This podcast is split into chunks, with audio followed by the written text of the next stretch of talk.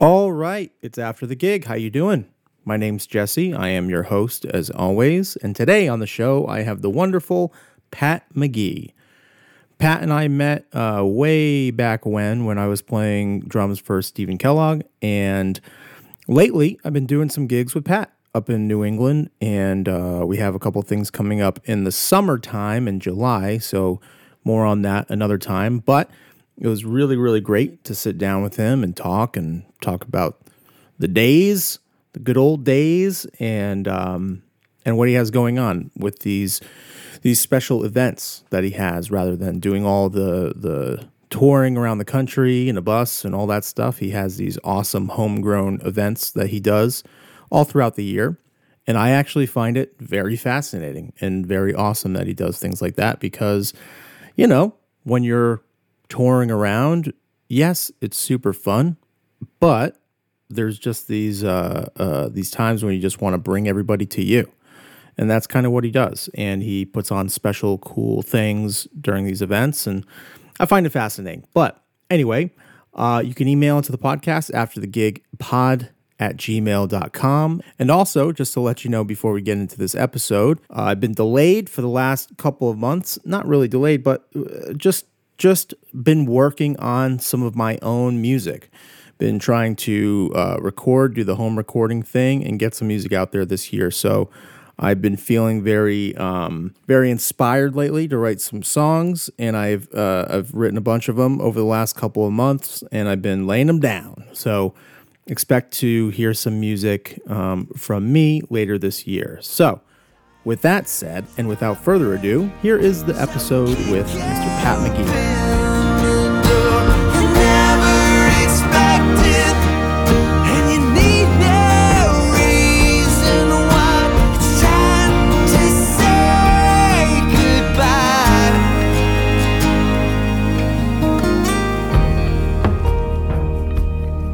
There's certainly a lot of people in Rhode Island that move back to the towns they grew up in, which makes me feel good because I have four kids and I hope they all come back. But Yeah. there's also a level of like when people hear Barrington, they go, "Oh, Barrington." Barrington. Well, isn't this like like Dan Mills came over and he was like, "I want to hate it here, but I don't." Yeah. Not cool, man. Why is it so nice over here? I'm like, I don't know, dude. I'm from the suburbs of Northern Virginia. Like this is like a vacation spot. All of Rhode Island seems that way to me. Yeah. I mean, granted, I live in the East Bay area, I guess, and it's funny visiting Rhode Island as a as a college kid with my ex wife, and we were doing the Newport bar scene. Like, Mm-hmm. and you're thinking, this is this is incredible. Of course, I'll move to Rhode Island. This is like and all this farmland, but ocean, and Yeah. she was living. She grew up in Portsmouth, so Oh, okay. Cool. great, great town, nice and sleepy. But uh, That's the best thing about those towns is they're sleepy, but they don't have. It's it's like beachy vacation spot, but it doesn't have any of the. uh It has more has the charm to it, like the old, absolutely. the old architecture and Yeah. the colonial kind of Oh, there's things and you're, stuff. you're hard pressed to find a, a house that looks exactly like your house. And there's Right. one in Bristol, and we stop by it all the time. We're like, we'd love to walk in there. And Right. the neighborhood I grew up in had four models. yeah, In Northern Virginia, every third house looked the same. So it just doesn't. It's not like that up here. And I, I do love it. I love the uniqueness of Rhode Island. I love the. If I'm being honest, I love the liberal vibe that's up here. Mm-hmm. It just fits my way of life in general. I'm not a very political person, but certain things make me just go, really? um, so, uh, it's very Anyway. different from Virginia. especially Richmond. Yeah, I grew up in Northern Virginia, which felt like DC, um, Alexandria, and then um, and then when I went to Richmond after college, started the band there. hmm It's totally different, ninety miles south of Northern Virginia. yeah, it's crazy. But Richmond is blown up, as you know. You spent a lot of time down there with. Carl Yeah, I, I I love Richmond. Like it's freaking awesome city, man. I like hanging out in the fan and Oh, yeah. and um, you know, It's super cool. Yeah. It's, there's the and it's it's blown up, but it's also blown up in the right way. I think down Mhm. there, restaurants are incredible. Everything about Richmond is cool. Um, but there is I don't know for me personally, like living in the Northeast, I just like dig it. I feel like this is where I want to be forever, and yeah. I love it. I mean, Providence is an easy airport to deal with. You know, it's nice. Do you um do you ever find that it's like musically, are, are you ever are you kind of keyed in or tuned in to the scene here at all, or are you just kind of like do your own thing? No, I wish I was more. We were just talking earlier about mm-hmm. piano players, and you know, if you're off the road, I know that you live fairly close. Like, because my guys are all spread all over the country, so Right. it's a bummer that we don't live here. I I really wish they did live closer because, you know, it, it would be nice to be able to get together and run some stuff. Yeah. We're not a practicing. We've never been a band that practiced. Like I dread band practice. It's it I always feel like opened up. no band like Carbon Leaf doesn't. We, we don't No do rehearse. band- we don't rehearse. Um, you know, when I was playing with Kellogg, he does he does make a point to to Right. get a few rehearsals in before heading out for some Right. whatever thing he's doing. But yeah, and I, I have I have become accustomed to Right. never rehearsing. I mean, yeah, we've done shows together where I'm just like, here's the set, show up, and we just Yeah. swing for the fences. Dude, the set we did in Hartford, I thought was amazing. It was awesome. great, and it was so musical. I liked how that that room. I last time I was there at Mm-hmm. Infinity Hall, it was a it was a standing show. Okay, and uh, I'd never been in. That was only the second time I was there playing Okay. with you, and it was awesome that it was seated. And I Right. like how we started, started like ease them in and Right. get them listening and kind of Yeah, get them man. on the side. It was cool. I just like I don't know. I like things to be different every single time. I mean, Mm-hmm. how we played Rebecca blindfolded the other night. So was- someone took a video of that, and I watched it. I was like, I. The, it was awesome until the and, and then we got to the end. I was like, I can't see anyone or Yeah. anything. yeah, you're playing a kit that's not yours, and you're like, wait, where's that? Where's the stuff? yeah, yeah, yeah. It was fun though. It, it was, was, cool. you know. That's when I was like, wow, I guess I do know where the B is when I'm not looking at it because I'm used to, you know, if I was like the guitar player in someone else's band, I guess I'd probably, I, I guess I've been trained to not look at the guitar. Yeah, I am not claiming that I know where I am on that thing, but the muscle memory certainly is there. It's funny. I bought a Paul Reed Smith recently, really. and it's off just enough that it made me freak out. I couldn't every every time I went to where I thought I was on the neck, I wasn't there. Mhm. I'm like, I can't, you know, teach an old dog new tricks. Like this, the guitar is awesome, but it's going back to the store Yeah, yeah. um, because it was just a- it's a it's a scale between a Fender and a Gibson, and Oh. it freaked me out so much. I was like, and the string spacing was weird to me. I was like, I can't get my fingers. I do a lot of finger pulling on the strings and not like straight strumming. So yeah. there were it's those guitars play amazing, but for me, So Gibbs, a Gibson is a shorter scale length, right? yeah, and- shorter, and Fender's shorter, longer. and Fender's a little longer. I gotcha. but it's like I even know those two in my head because I've just kind of bounced back and forth between those 2 Mm-hmm. so much. And most guitar manufacturers, I think, make their guitars in in that way. I'm I'm that no realm. I'm no guitar nerd, but I just know what doesn't feel right. Yeah. So back to playing Rebecca blindfolded. It's and playing songs differently every single time. It's just what I like to do. Why is that uh, become something that you like to do so much? I just well, I grew up loving the Allman Brothers, Grateful Dead, and and uh, you know, hearing music that was like, I don't know what's going to happen. Like when my wife is like, "You want to go see this artist or that artist?" Like, well, if I've seen them before and I know their catalog, You've seen it. I kind of have seen it, and it's it doesn't mean I don't like it. It's it's fantastic, but it's like these days, if I'm going to go see a show, I need to be like, man, I want to be like super inspired. You know, and I've already gotten the inspiration out of that artist from whatever show they did. I mean, I'm I'm almost that way with James Taylor. It's like Mm-hmm. if James Taylor, who's like one of my heroes, I've seen him a ton, but it doesn't seem to be changing enough for me to be like, you know, if you told me he had a different band or or they were going to do like deep cuts and he was going to play more electric or Yeah, something weird. I, Like, I, I'm totally with into you that. on that. I'm completely with you. Like I don't want to hear, you know, I will give even someone who, who talking about my wife obsessed with John Mayer. I know you like John. Me too. So he and look, I'm very thankful that he got into the dead on for so many reasons. But um I sort of heard it coming on the what's the Born and Raised record maybe. Born and raised, Paradise Valley. So like I don't know what the tune is, but there's an outro. And I was like, Yep, there he's definitely listening to the dead. yeah, Listen it's the that. one. It's the one where it it kind the the drums start it start the song back up goes da da da da da boom da, da, da. Right. Think you better wise up, boy. And then he does all those Jerry licks. Yeah. Right, right, right. Mhm. And Tara was like, "What? No." And she's always got it. My wife's got it in her head, like my sister. The Dead. Every song sounds the same. I'm like, that couldn't be more false statement ever. Like, I honestly, I, I Yeah. honestly had the same thought. Right. You, you know, I I never liked the Dead. Like I Right. hated the Dead Sure, I understand that. um, until until not not when John Mayer uh, you know did the Dead and Co, Dead and Co thing, but um, Dan actually helped me Yeah. give me some recordings that were more song oriented that didn't just go on forever. Like right. I I get stressed out when I don't Right. know when it's gonna end. no, I understand that. you know what I mean? I'm like, Right. where's this going? Right. The drums are falling apart. Right. You know? And um yeah, I just never I never had Yeah. had that and I and I had to like learn to right. appreciate it. There's just so like many. it. They're just all over the map from like being a, a jug band, a folk band, to a Yeah. sort of a rock band on some of the stuff, and then you know, Which as an artist, I'm sure you can appreciate like having all these different like incarnations. I, im- I imagine I love that. like, cool. I mean, in my brain, my records are all very different from the one previous. Uh, maybe not the first two, but um, when the band started getting together, every time we made a record, you know, all the bands that I loved, including Dead and I mean, hell, the Police, um, Beatles, U2, REM, they had records that would come out, Chili Peppers, even Metallica would be like, "What's this? This is like totally different." And you're like, "This is where they're at right now, and I'm going to just soak this in." yeah. And uh, you know, it's just I like when stuff,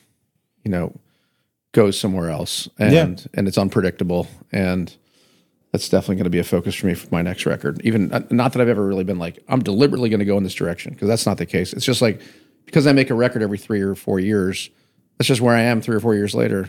Yeah. Doesn't mean I've been like, no, I'm going to make a keyboard pop record. Yeah. I've, I've decided. It's more like, you know, when I when I made the record with those section guys, it was because I was listening to a crap ton of vinyl, yeah. and I'm like, oh my god, these are the records I grew up loving. Why don't I make a record that sounds like this? Like, mm-hmm. because this is why I picked up the guitar and started singing in the first place. Because these dudes, track you know four through eight on the record were like some of my favorites. Yeah. And as opposed to thinking the opposite way, like, well, I don't have the single yet, so I can't make the record. Like, no, just make the record and See what happens. single will, whatever that is anymore. Um, Yeah. That's cares? Another, that's another thing. I don't even care about that. Uh, I just want to write songs that, that I like, and I hope that people dig. You know, Do you have that's an idea of? Uh, well, you mentioned on stage the other night that you were bummed that your last record came out right at the beginning of the pandemic. and no Yeah. heard it. And, Well, which I just- obviously is a bummer. But, yeah, you just want people to hear it. That's all. right. And we were supposed to tour on it, and you know, Yeah. that didn't happen. And do you have like an idea or any kind of um, basically just an idea for the next record uh, that you want to? Yeah. Um, well, the more guitar I play, actually, I think the pandemic did. You either went one direction or the other. You either played the hell out of your instrument because you're just bored out of your mind, Or quit. or you just like, I'm done with this. This is stupid, and I don't want to do it anymore. Yeah. Or got a job in IT.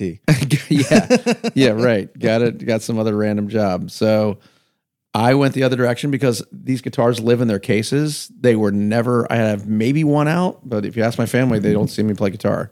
Hmm. And I love playing guitar, but I would only do it at shows and on the road and in the hotel. I get home. I got four kids. Like I, I try and balance all that stuff. Yeah. and there's just not that much time to sit around. But Right. then we were all forced to have all the time in the world. So I got every damn guitar out, put them up on the walls, got them, in, you know, out of the attic, and and just started nerding out on guitar, and got back into playing for for like I like I was 15 again. That's when I first got my guitar, I'm like, this thing is so fun. Yeah. I'm like, oh, you can play a B there. Nobody, you know, I didn't know that. It's Yeah. just kind of like one of these. Um, I never took guitar lessons. I never, I never, you know, I took uh, music theory for a quick second and like ran out of the room. Like I cannot. This is this is math to me, and I don't want to ruin what I what I already know, which is very little. But I have a same. I had the same feeling. you Yeah. know, for for that kind of stuff. I Like, mean, I did it. I got through it. I have girls in college, um, and I they recently were stressing about the grades they were getting. One of might have gotten a C on an exam. I'm like, if I got a C on any exam in college, I would put that shit on the fridge. that was the greatest thing ever. The first F I ever got in my life was guitar in college. Oh man, Oh yeah, really? jazz guitar in college. I took it. I thought easy A, man. This is going to help my GPA. Yeah. And the funniest thing is that this guy, this professor at Longwood College down in Virginia, now it's university. But I at the time I was playing like four or five nights a week in bars, solo acoustic covers, just living the dream, being 19 and Mm-hmm. making cash money and having no bills and just entertaining people for that were all like my age. Yeah. Um, and I was trying to uh, get this EZA, and the dude was like, "You got to bail on this acoustic stuff you're doing in bars. It's going to ruin your playing. You're blah blah." I'm like, "What? I, you know, I'm playing all classic rock stuff. It's like I don't understand. I'm like, I'm not a jazz, you know, virtuoso. I'm just taking this course to learn some licks and play some fun chords. And I thought I'd have a leg up on people, but he was really hardcore. And he goes, "My buddy is in this band in Charlottesville." he's like moonlighting in this band and it we have a jazz band together and he is wasting his time it's they're they're all over the map they make no sense musically and he needs to stick to his jazz uh that's his name was tim reynolds of dave matthews Nice. and i'm sitting there going i didn't know he didn't tell me i did he could have said dave matthews i had no idea who he was Right. in 1991 Yeah. and and I didn't know certainly didn't know who Tim Reynolds was, and later learned like, oh, this guy Mike plays in a jazz quartet with Tim Reynolds on the side, and he's pissed that he that he's wasting his time. And he's still wasting his time playing arenas. It's so. it's it's it's like the perfect thing. It's like the guy that thinks he knows everything, and then oh, have- and I looked him up. He's still teaching guitar. I was like, I bet you know. I, want to write him a note and be like, not not like a hey f you kind of note. Just like hey, just want to give you an update. Tim's doing great. Tim's okay, um, and I'm I'm you know way far behind him, but I'm totally cool with where I'm at. So I don't really, you know, I still play guitar for a living. It says it on my tax return somehow. yeah, So that's the best thing ever, really. it's awesome. Um, I had a I had a teacher. I went to CCRI Community College for a couple years before I went uh, before I went to Berklee. Before Berklee decided like, okay, finally we'll let, we'll let him in. um, and I had I took a jazz band course, and they had three different bands, like the A, B, C band, and I had never really played jazz before. I, I was never a strong reader, like sight reader and stuff Right. like that early on, and um, so I was in the C band, and you know I was playing, I was doing the best I could, trying to learn, and Right. we had it was a trio, right. me bass, uh, upright bass, and guitar, and it was fun. We had a lot of fun. But Sure. anytime I would talk to the professor, and like Right. he would like come in and listen, and hear us play, he would just always talk about how like the drummer would be the first one to go and how the drummer would be the first one to be fired like you don't really need drums and jazz as long as you have bass then you're all good and like you know Really? saying? the drummer is the first one to get to go Pretty sure like that's totally what you need for jazz. I'm but like- okay, okay right, Like, but it, we still have drums here right right, right. You're still a thing. yeah it was just so funny and he had like master doctorate in music and Right. you know that's great Well, I, I sat in on a class. Um, so I have this event that I do. We can talk about that later. But w- one of the artists that played Livingston Taylor, who's a professor at Berklee, yeah love Livingston, is James's older brother, I guess. Mm-hmm. So j- after his performance at my event, he goes, "Hey man, do you want to come to sit in on one of my classes in Berklee?" I'm like, uh, "Yeah, I've never done that. That sounds freaking awesome." Mm-hmm. So I go. I'm sitting in that little performance room. But You've probably been in there. Which I don't one? know. I don't know what building it is, but like I go into this building, I take a right, and there's a little classroom on the right. It's not much bigger than this whole floor, and um, you know, a bunch of chairs and a, and a little stage with a grand piano on it, and Yeah. um, and it was like these kids had to present their like end of semester performance to be like, Mm-hmm. am I any good? Am I doing this right? yeah I don't know exactly what class it was. He maybe it was he must have been he must have been doing because i'm pretty sure he's in the songwriting department Yeah, it was some sort of performance though, because he was really like critiquing that. he could have been he could have been an ensemble teacher um, because i think a lot of a lot of professors and stuff Right. run ensembles as it well was, it was it was intense. And I go and sit in the back of the room. There's only like ten rows in this room, and in walks Jimmy Buffett and sits down next to me. whoa He had he was doing he was playing in the little the, the small theater you guys have there. Yeah. for the kids, and I went to that as well, which was really awesome. bpc There you go. yeah But he sat down and I'm like, oh my God, uh, hello, Jimmy Buffett. We had a good little chat. And then he got up there and played a tune. And That's it was- awesome. And the kids kind of cared, not really. Yeah. And I'm sitting there going, people would pay millions of dollars to just sit in this room and have this guy tell these stories. Um, but one of the performances was a drummer. Okay. Uh, a guy got up and he's like, everyone, you know, piano player. It, they were these were all solo performances. They just got up there, and Livingston would just. I mean, you think Simon Cowell was mean, like in American Idol days. Livingston just Ripped just you up. gave him the like the the heavy dirt, just like the straight like.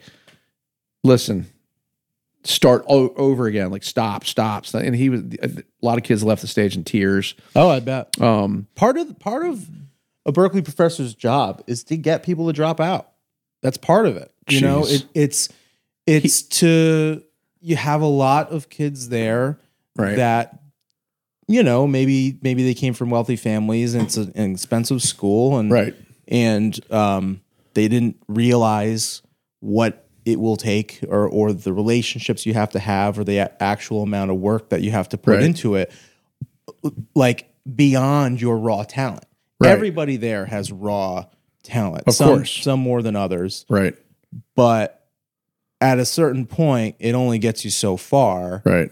and you have to like you know you have to appreciate the the history of the music that you're playing you have to learn from the Right. bottom up you have to know the, the key players and stuff like that and when people don't do it like professors i'm sure livingston taylor i had a guy um, bertram lehmann who was a drummer teacher uh, Mhm. a, a drum instructor like they take offense if you are not interested in I understand. finding out where this came from because they've spent Yeah. so many hours. Yeah. working on these things and when you try to like take a shortcut they they let you know Oh, this was this drumming performance. This this was like a life lesson. This kid got up real slow, like just picture Questlove, like standing up real chill and slow, and he's like, "Well, there's a drum kit on stage. There's no cymbals on it. Mhm. It's clearly hasn't been set up, but it's it's kind of there." yeah And he gets up, and these these are one after the next like performances. He's like, "Come on, come on, let's go, let's go. We got a lot of performances to get through here." yeah So this kid slowly, you know, struts up to the stage and he's like, uh, there's no cymbals. So he's slowly going into the gear closet. Livingston's like, absolutely not. Play the drum kit. yeah He, he's like, I can't, there's no cymbals. He's like, are you a drummer or are you not a drummer? I want to, I need to know this right now. yeah make it work He's like, sit down and play your performance. Let's hear, let's hear, let's hear your piece. And he's, and he's completely deflated. The, the kid sits down. He's just like, starts to play this piece on drums. And he looked like he wasn't having a great time. And at, and he played about a minute and a half and he goes, absolutely, he's, you know, needle cross record, stop, we're done here. Mhm. He's like, try it again, sit up taller. And then he, we said, he said something, Livingston said something funny. And the kid had this smile for days. Like he's, he laughed. He was like, he just, he looked like a different human. Yeah. Like, oh, look at that kid. He's all happy. yeah He goes, that face right there. Play the performance with that happiness. Mm-hmm. I want to see it right now. He's like, I want to do the same exact piece. And the kid played the same piece, looking like he just won the lottery. And he got like a standing ovation. It was so awesome. it's crazy And the kid didn't have any cymbals. He just, and you could feel it. He played it better. It just was like, and Livingston's dancing around the room. I'm like, this was cool, man. Yeah, it was really a cool, cool. moment. Well, they show they show you that like, you know, the show must go on, Mhm. and performing is like, you know, it, you take you take what's given to you, and you have to. And it's all about your attitude. Like, you know, the PA went down the other night, and you went out there, and Oh, did, right. and did a song, and and everybody starts saying it. It was great, and, and Yeah. that creates a moment that like they'll they'll talk about, right and that, yeah new year's we were talking about new year's eve we were uh we were in a a, a mansion that's like as old as the titanic. And uh shocker the pa the power wasn't cutting it. And the sound system basically died. And here we have people like ready to rage on new year's eve. They needed to hear like dance music and upbeat stuff. And I just grabbed the acoustic and said, "Dude, let's stand in the audience and play Let It Be." Literally a song I've played once in my life. I- you- it's just one of those songs that's incredible, but I've never chosen to cover it or anything like that. It's mm-hmm. like playing Imagine. Like I don't really, right. you know, I don't. I'm going to fall short on that. So, but the sing along of Let It Be was probably a highlight, like you're saying, for the moment of that that night, and Yeah, it was great. it we bought us enough time for McAloon and John to put the PA back. I don't know what they did. I don't know what they did. I'm like, either. how did you get power back to the system? That's insane. I just saw them looking at each other, just like, eh, yeah. Oh, like, it's on my notes next year. Generators are going to be out back in the woods, like 100 foot cables. I don't have you done the New Year's Eve gig thing every year? Yeah. You do it every year. We always bounce around, but that place wants us back every year. I couldn't believe it. really. I was shocked. I was That's like, awesome. we went in there like a bunch of Vikings and turned like the swankiest place into. You never know with places like that when you do. No, you know, when I expected the next day to be thing. told like, that was interesting. Thank you, but we'll see you next time. Like as a as a visitor to our mansion. It was cool. I mean, we listen. It was, uh, you know, all your listeners out there. I've thrown Jesse to like so many rando gigs, like, but I'm so Yeah. glad we had Hartford to be like, all right, well, this is what I like to do. This is what I do. Yeah, and then yeah, this. New Year's Eve event is like, I like throwing events, but sometimes I forget. Oh, I also have to be the musician guy, and like, Right. and the cover band thing is not like my forte. I don't really dig doing it. It's like I don't know those guitar riffs like you should know them. Right. Um, I just sort of get through them. I've always been like with all you know, some of my favorite bands that do covers, they basically, unless you're talking about like Zac Brown who like perfects the song Yeah. and they're you know, no offense to them, but I feel like they're becoming like a cover band. It's like I saw them at Fenway, uh, and the show was incredible. They played nine covers at Fenway. Nine covers. Nine covers. Well, the, They're just he's he's in. I'm going to entertain the crap out Exactly. of these people, exactly. and he's doing an amazing job. at it. yeah, it's like they I'm be with the Hot guy. for Teacher. Really? Yes, It's incredible. that, he's he's the guy that's just always going to give them what they want, and is Totally. like, I want to keep playing Fenway every year, right. and we're going to make this a party. I don't blame him one bit. No. I do not. I hope he, I hope he gets time to do like, hey, I'm gonna do like theaters and play my tunes, and you're not gonna hear. Yeah. I'm not gonna cover Rage Against the Machine, Metallica, uh, have the James Taylor wheel. He has all these things that he does, and they're awesome. And that's what you kind of. I mean, I Like an intimate night with Zac Brown. There's no turning back club. from that though. Like that's why we went. all- That's why it's my event and my band open for the cover band. I'm Yeah, like, yeah. the other year we put the cover band before us. I'm like, well, this was stupid. The- now we got to play all my songs, which are fine, I guess. Yeah. But on New Year's Eve, you want to have you're in a different mindset. Right. It's like if you play if, if you play a set of music and then a DJ comes on and you have to follow the DJ. It's Oh, over. And once the DJ goes on, it's over. Forget it. we we our New Year's Eve events we used to do down in DC. We would schedule it so that we had Naughty by Nature. We had um, Oh wow. um, Sugar Hill Gang. These guys went on after us because you can't go on after a rap act. No. We did. We They just played they with just tear um, it down. Run DMC at Holy Cross one time, and they went on before us. This was when they were all still alive. This is like in the mid '90s. It is a photo I would pay a thousand dollars for. I, it exists. Me and those guys all backstage, like looking like who doesn't belong here. Me, clearly me. Pat McGee and Run DMC. It didn't One make any sense. God, I wish I had that photo. And I just, I don't know. Maybe my old merch guy has it. I'm pretty sure he took it on an actual camera. It's incredible. But uh we had to go on after them one time. We went on after like uh uh uh what hello the roots in Philadelphia before they were massive. Oh man. But that and it was in Philly. They're from there. We played like Villanova. I'm like home turf. like who are the roots? Who is this band? They got up there. I'm like, they're freaking insane. we gotta follow these guys. This, this makes no sense. It's incredible in Philly. It's nuts. Yeah. So what what has um you said you like doing a lot of events Yeah. now. And you could see it like with the Down the Hatch and Ocean State of Mind and Mm-hmm. all that stuff. Um what made that switch? Is that something that you always did? Is that something like just part of the, what you want Well- to do going forward? So I mean, as opposed we, to we like, did the Horde tour stuff? back in the day with Blues Traveler, like when they first started it. It was this hippie festival kind of thing. Okay. They had multiple stages. Um, and it had like, it was more than just a music festival. They had all the things going on. I was like, that is so, so cool. One day I want to do something like that.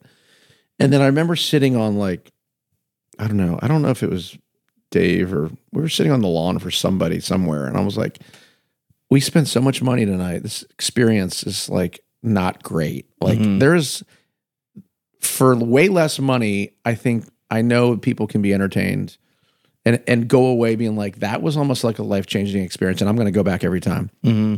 So when we first started down the hatch, it was because we had these opening acts that were out on the road with us that were getting seemingly no love, you know, past opening for us. They go back to their small towns and play in bars or whatever, and they weren't getting anywhere. And I'm like, these acts are incredible. So I started doing it as basically, I'm going to bring out all these solo acoustic artists, and they're going to. We started with like maybe three or four artists down in the Outer Banks, and they would play all day. And basically, I, you know, my whole thing is down the hatch. No one plays at the same time as anybody else. Mm-hmm. So you don't ever have to get up and be like, oh, I'm gonna, you know, I I did, geez, 19 Sixthman cruises, probably 13 rock boats, Yeah. Cayamo, and all these other ones, and they're they're fantastic. We've had time of our lives on those things, but I I definitely feel like when I'm on those things, like oh, I'm going to see 15 minutes of Will Hoge, and then I'm going to sprint down, and then I want to see the end of Cowboy Mouth, and I really want to see this new act. And wait, I might not see any of these new acts because I'm only going to see who I know Right.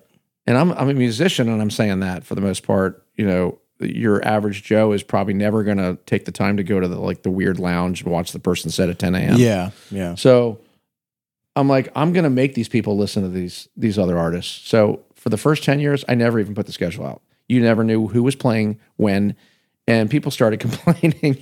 Dude, I wanted I want to go get something know." to eat. Like, when can I eat? Like, okay, well, let's just have more breaks. So we started putting more breaks in the day. Mm-hmm. Um, but I didn't want anyone to be like, I'm not going to show up at 11. So I started being like, I'm going to do the first set on the beach at 10 a.m. You better be there. Yeah. Um, and then it just started morphing into like all the artists would, you know, form other little bands while we're there. And we, as artists, you know, we don't get to hang with each other for more than maybe ever. You see the calendar, like, oh, they were there last week. I'll leave them a bottle of, you know, send a bottle of Beam to the dressing room for them, or leave a, you know, whatever, Yeah. a note for the band. But we pass like ships in the night, as they say. But this gives these artists a chance to all chill for four days together.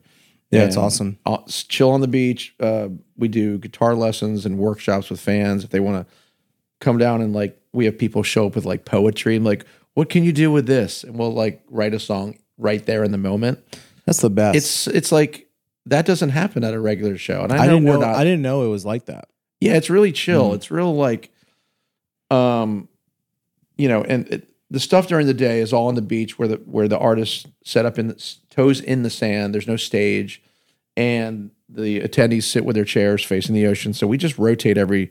There's hour every 30 minutes. There's another artist, but there's a 30 minute break. So if you want to get up and go in the ocean, go get a drink, um, restock your cooler, whatever. And then there's a break, and we play on the upper deck, which is like this killer. This is down in Kill Devil Hills at the Ramada Plaza, which Okay. it's kind of the only game in town as far as that goes. Um, Are there other people just like around, like on the beach while this is going on? uh, we rope it off, kind of. okay. I mean, if you really wanted to crash it, that's kind of lame, but you Right. could. But it's very clear because these these the down the hatch people they want to set up their chairs, so they're they're out there like eight in the morning. Right. putting their chairs out, putting their towels out. So there's a natural, you know, rainbow like Gotcha. amphitheater that sets up with all these chairs. hmm Um, and then uh, so it's kind of clear that you know this isn't. If you if Stay you're there here. with your family and you get free entertainment all day, or maybe you don't want to hear that. You went down there to read a damn book and you want to hear like some dude and some artist tell a story about whatever Yeah. you know, like you'll just scooch down further on the beach, I guess. But um, the beach is only one element of it, and then we set up in the ballroom at night with like an eight piece, ten piece band. We have awesome. two keyboard rigs, drums, percussion, six different guitar amps. It's like anybody who wants to play does this. So, Mm-hmm. And then I also make we do a we do something called the ballroom blitz where a lot of artists don't bring their full bands. So. Like a Dan Mills would be like, we're going to learn your tune, Yeah. and you're going to do one cover maybe. So we're going to nail those two tunes, and you just get up and we're going to back you like we're the Paul Shaffer, you know, band. right. Right. And it, that's really fun Yeah. to learn other artists' tune because that's I've never worked harder on songs than I have to learn a Kellogg tune, a David Ryan Harris song, Mm-hmm. Shawn Mullins. Like I'm going to play that solo in uh, what's his big hit, uh, uh, Lullaby, or Mm-hmm. people know it as Rockabye. But it's like there's a specific guitar solo. Like I'm going to learn it and I'm going to play it perfectly. Like it's not very hard, but I just wanted I needed for my own like I need Shawn to know that I I care. Like we're talking about earlier. Like Yeah. you better put in the time. And after like the show was over, we sat down. He's like, I just want to thank you for like playing that guitar solo. That was like the highlight of Down the Hatch to me that I played like Yeah. an eight bar guitar solo correctly for Shawn Mullins Yeah. to make him feel like, dude, we got you on this. Yeah. Um, although after hearing David Ryan Harris with Scary Pockets, I'm like, we're falling far short.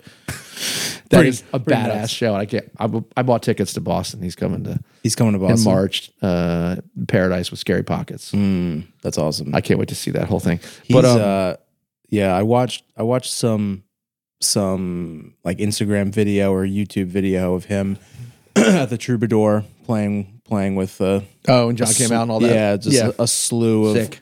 killers. You know, He's deserving of it. He's a ridiculous artist. I mean, he's awesome. I got to see him play. Uh, I played at Rockwood Stage Two with with Dan uh, Mills back in the day, and Yep. um, David was playing either right before. I think he was playing like right before us, and I got to sit up on the balcony and just like watch him sing. You know, he's uh, his voice is just Eh, absurd. unreal. Not even real. He he was in a band called um maybe it's Brand New Immortals, some some band in the nineties. They were out they were booked by they were managed by the same guy who manages Metallica. Mhm. And we had the same agent. So they sent this band out to open up for us in Charlotte. I knew nothing of them. They I just knew that the the manager of Metallica needs a favor. I'm like, I love Metallica, so the answer is yes. I don't care what band this is. yeah, So these dudes show up. They look like the Chili Peppers. David Ryan Harris has a straight up mohawk. they are they all they really more look so like Living Colour. Like, yeah, yeah, yeah. They were in like crazy like neon clothes and badass musicians, and they were super cool to us. They opened the show. They had maybe no following. They were just playing to our like college crowd, and they crushed. And he sang his ass off. But that was like power rock singing. Yeah. you can imagine he, he can do it all, right? Yeah. the dude can sing any genre of music, and um, we had to go on after that. And then I later learned that that guitar player, um, his name is escaping me right now, guitar player for Yacht Rock Review. He was also Butch Walker's band. I don't know if you know who Butch Walker is, but big time producer, Marvelous Three guy. And it's just funny the where people ended up in their career, and the right ones are still kicking ass. And even though Yeah. David's kind of like, I'm no longer touring as a solo artist. Um, like, he's not. no, he's, all? he's decided that he just doesn't want to do it anymore. Hmm. I think he would look a guy like him who's so incredible, and he's obviously in John Mayer's band, and he has that thing going on in his life. And I think he moved back to Atlanta from LA, and he it's tough. It's it's like a Dan Mills, and it's, it's why I have down the hatch for those artists to come in and have 300 people go. You're a god. Like Yeah, how are you not i'm totally all in on your catalog i'm now a super fan of yours that's why i do these festivals so that i can see these you know i play less and less every year sometimes i have to remind myself like people do want to hear my band play sure. and so i'll i'll usually put it early on in the night so it's like you remember we played right you're not you didn't have like eight mai tais and then forgot that i did a set at midnight so we uh we try and keep it um focused on the on the artists that are coming Mm. and we really make it a I want you to leave here fans of these bands. That's it. And we'll see you next year with a whole new slew of artists. That's it's the tough. It's tough to to cut that back or or you know s tell some artists you got to take a year off because otherwise I can't bring anyone new in. right. So this year we have the most new artists ever, which I'm really that that just makes me so excited. It's like my set. Like now I know I got six or seven new artists coming. They've never experienced down the hatch. They're gonna go down there and be like, "Oh my god, this is like such a welcoming community. I'm gonna do a totally different set than I, I had planned." Or mm-hmm. Oh, I don't have to wear my jeans and black t-shirt to the beach. I can actually perform in my bathing suit, and it's not uncool. Yeah. Like yeah, you can. You could go ride at that boogie board and come out and play if you want. People actually think that's cool. Yeah, So yeah, it's it's a unique thing. it's awesome. But I just I dig you asked about the festivals. I just I like to keep it keep my mind, you know. Well, it seems like it ta like the difference between going out there playing a bunch of shows in a row where you get in this Right. like just kind of like all right Yeah. what are we doing the show seems like the, the least important thing of the day at that point rather than Right. just getting to it Right. and and bringing everyone to one environment that has one collective Right. thing that they're doing Yeah. and and have them appreciate the full spectrum of the of these artists Totally.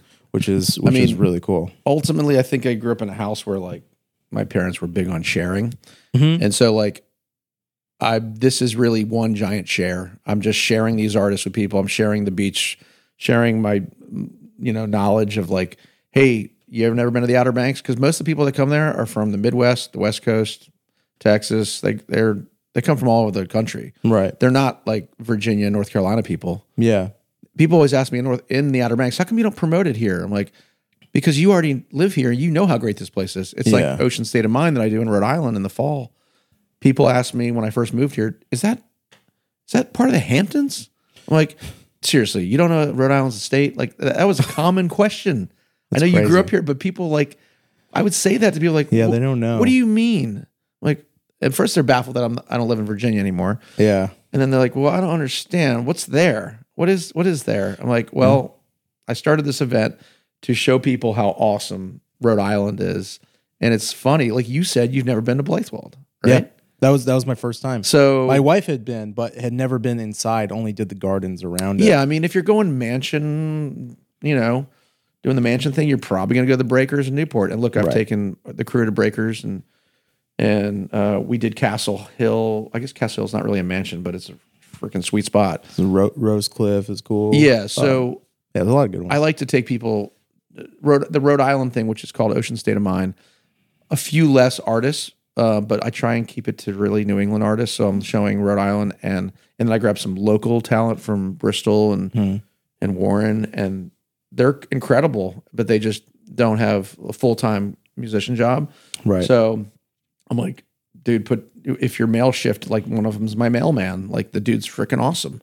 Like, and one of them's my milkman. This is like real stuff, real Yeah. Rhode Island stuff. Like that dude crushes. Get up there and play a song. Watch the, my milkman's ridiculous.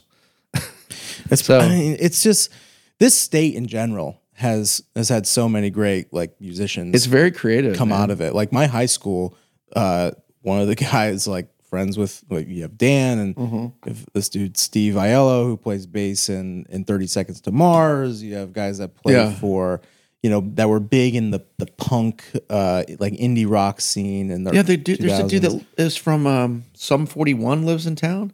He came to Oh, my really? Tunes and Tap show that I did with Dan. really He's the guitar player or the bassist from. Or is it Sum 41 or? It's not Blink 182. It's it's. I think it's Sum 41. okay He, interesting. he walked in. I was like, that guy looks familiar, and it, he was with a fan of mine, and, and she's like, yeah, he's the guitar player for Sum 41. Or, or That's like, so crazy. "Hey, he's, he's come to several shows since, That's awesome. and I'm looking at him like, do you dig this, or you or you think this is too lame acoustic? he's like, no, it's awesome. You guys are great, and you know, professionals. So it's cool to be around it. I've started this thing, Tunes and Taps, because my buddy owns the Guild Brewery, and uh, they're in Pawtucket, but they opened one in Warren, and I'm like, I want to do this. I just want to do more of those types of things where I'm showcasing other artists. So we had Brian Dunne come up from from New York, uh, Ari Hest came down from the Cape, and uh, Dan Mills, um, me and Macaloon, and it's just like I that could go all night, and but really it's just like three or four songs a piece okay. Is it kind of like a songwriter in the round? songwriter in the round and we go into like unique spaces. okay. And now that I got a relationship at Blithewold, we can just go into the mansion and do it. That would be I already used that event, that space for Ocean State of Mind. We end up there, we we hang out in the back lawn, we take over a mansion, which is a really unique experience. You're not gonna if you pay twelve dollars to see the tour, you're not gonna do what we're doing there. Right. So um, it's really fun. But uh, yeah, I just I love touring. And look, we're going to be in Chicago in a few weeks. We're going to be in Denver. We're going to be in Florida at 30A Songwriter Festival next weekend. Next weekend. So I still love to get out there and play to the to the peoples. It's you know, but I don't. I used to tour 300 days a year for 10 years. It's crazy. you know, Carbon Leaf did that. Mhm. So I'm glad we I, don't. I don't really want to do that anymore. I, I night, it sounds like a nightmare. it's it was we were on we were on a bus and I was like, we were on a bus for like five years, and we did the van and trailer for five years, and it was like, it's awesome, but like I said, I got four kids, and I want to be around, and Mhm. I like the schedule we have now. I don't need to be, you know, I'd rather put my time into like crafting these other events and tour as much as I want. It's a fine balance of writing a new record every few years because I I'm never not going to write music because that's ultimately what I want to do in life is just write songs. Um, host these festivals and tour those three things, and I'm good. You're doing it. I don't need to like, you know, I know so many artists are like, well, what's going to get me to the next? I need another like comma in my salary. I'm like, I really don't, I don't care about that. I just, if my kids can go to college and, and I don't, haven't been evicted from my home and I can pay my power bill, I'm good. Yeah. I don't like, I'm never going to be like, really got to figure out how to get to the next tax bracket. Like, Well, the thing I is- don't care. it's I'm learning more and more. It's about being like fulfilled in what Mm-hmm. in, in what you're doing, and and then you know for for some people, Right. for like investment bankers and stuff, Right. the thing that fulfills them is just more, more, more, more money. Right. Like, and that is like the thing they chase. They chase after Right. it, and and what you know, people like you, like artists and and stuff, it- like their families and like seeing them grow up and like do doing cool things Right. and and that kind of thing. That's what Yeah. does it for them. Well, I'm super grateful that I've been, you know, I mean, we worked our tails off, but like, you know, this goes back to just me walking around my college with a backpack of CDs and skipping my exams and selling CDs literally door to door, and just I, it. It was the funnest work ever. I never thought like this is work. I'm like, yeah, this is the greatest thing ever. So like somehow I've been able to do this for a living. I don't take it for granted, and I just I think it's like a responsibility to be like. There's people that do things in the world. You can't. You got to call a dude to fix your plumbing because I can't figure it out. I mean, mm-hmm. somehow Macklin knows everything. This is Patrick Macklin in my band. He puts his own roof on his house and then and then solves some problem at some other job that he gets called in to do. Like, oh, you know that too? Is there what don't you know how to do in life? yeah, it's crazy. But like, you know, I know just a few things, and I just am going to do those things, Mhm. and I'm thankful that, you know, that that is uh, the gift that I have. But like I said, I, I flew in a friend to uh, help me remodel a bathroom. All I did, literally, I thought I was just going to hold his beer, but I learned a hell of a lot about remodeling a bathroom, which was Yeah. like, and now I look at any construction of anything and I go, that is freaking unbelievable that they did that. How did they do that? I watch YouTube videos and romanticize about being able to do the things that they're doing. I'm like, Yeah. oh, I could do that. And then Totally I do that. Think about it like I don't like getting dirty. Uh, there was a moment where our bathroom looked like like just Stonehenge had fallen, and it was like I go, you have my family by the balls so much right now. If you Yeah. got up and let, I'll pay you, I'll, I'll you know whatever you need to make that rubble into a Yeah. finished situation. And I'm like, I never, you know, we don't have that that uh I don't know what the word would be for it, but like we're on stage, yes, we're we're controlling the night, and sometimes it's you got a microphone in your hand, you can you got the power, right? Like, Yeah. I could ruin someone's night or make it the best thing ever, Right. but like they're gonna get over it. Like if that dude bolted while my bathroom was completely like I can't even use the bathroom here, dude. My bathroom's on my deck. Like for for him, it's an empty canvas. For you, it's like just a complete disaster. yeah, For I- you, it's I'm calling a porta potty company. yeah yeah so anyway i have i'm grateful for all these people's different talents whether it's some dude making a bunch of money you know i just don't have that gene in me um you know i i I don't chase that you know people have asked me i've had people say you know is why didn't you make it or something like that? Like i thought you were going to be like the biggest thing ever. Like i saw you at the electric factory in philly. It was 2000 people or you sold out wolf trap in dc how come you didn't keep going? Like i'm like well that's there's no answer to that. Like yeah we signed to warner brothers and we we swung for the fences and they you know when you when you put your career in someone else's hands all you can do is hope that the stars are going to align mm-hmm. you know for us at warner brothers i think ultimately uh, we were in the big pond and we were the tiny fish and even though we were buddies with a lot of the bands on that label, they were bigger bands than us. You know, Yeah. Goo Goo Dolls were always the band that were in front of us to get the radio ad. If they went in the morning to the big radio station, they're not going to add Rebecca. They're going to add Iris Mm. um, or the, whatever the next single is. And so Warner Brothers, because we're in the same genre of music at the time, you know, we But obviously, there was You a know. thing that got got you get you guys to that point, like to just freaking and even being to being yeah. in that position. yeah, and that's why I'm able to do what I'm able to do now because Right. all that all that we toured like legwork. maniacs and we played every college in the country that we could would open their doors to us. And I remember we did make a decision to be like, no more fraternity parties. We're done. We're only going to play like if we're in Philadelphia or we're in uh, Boston. No more.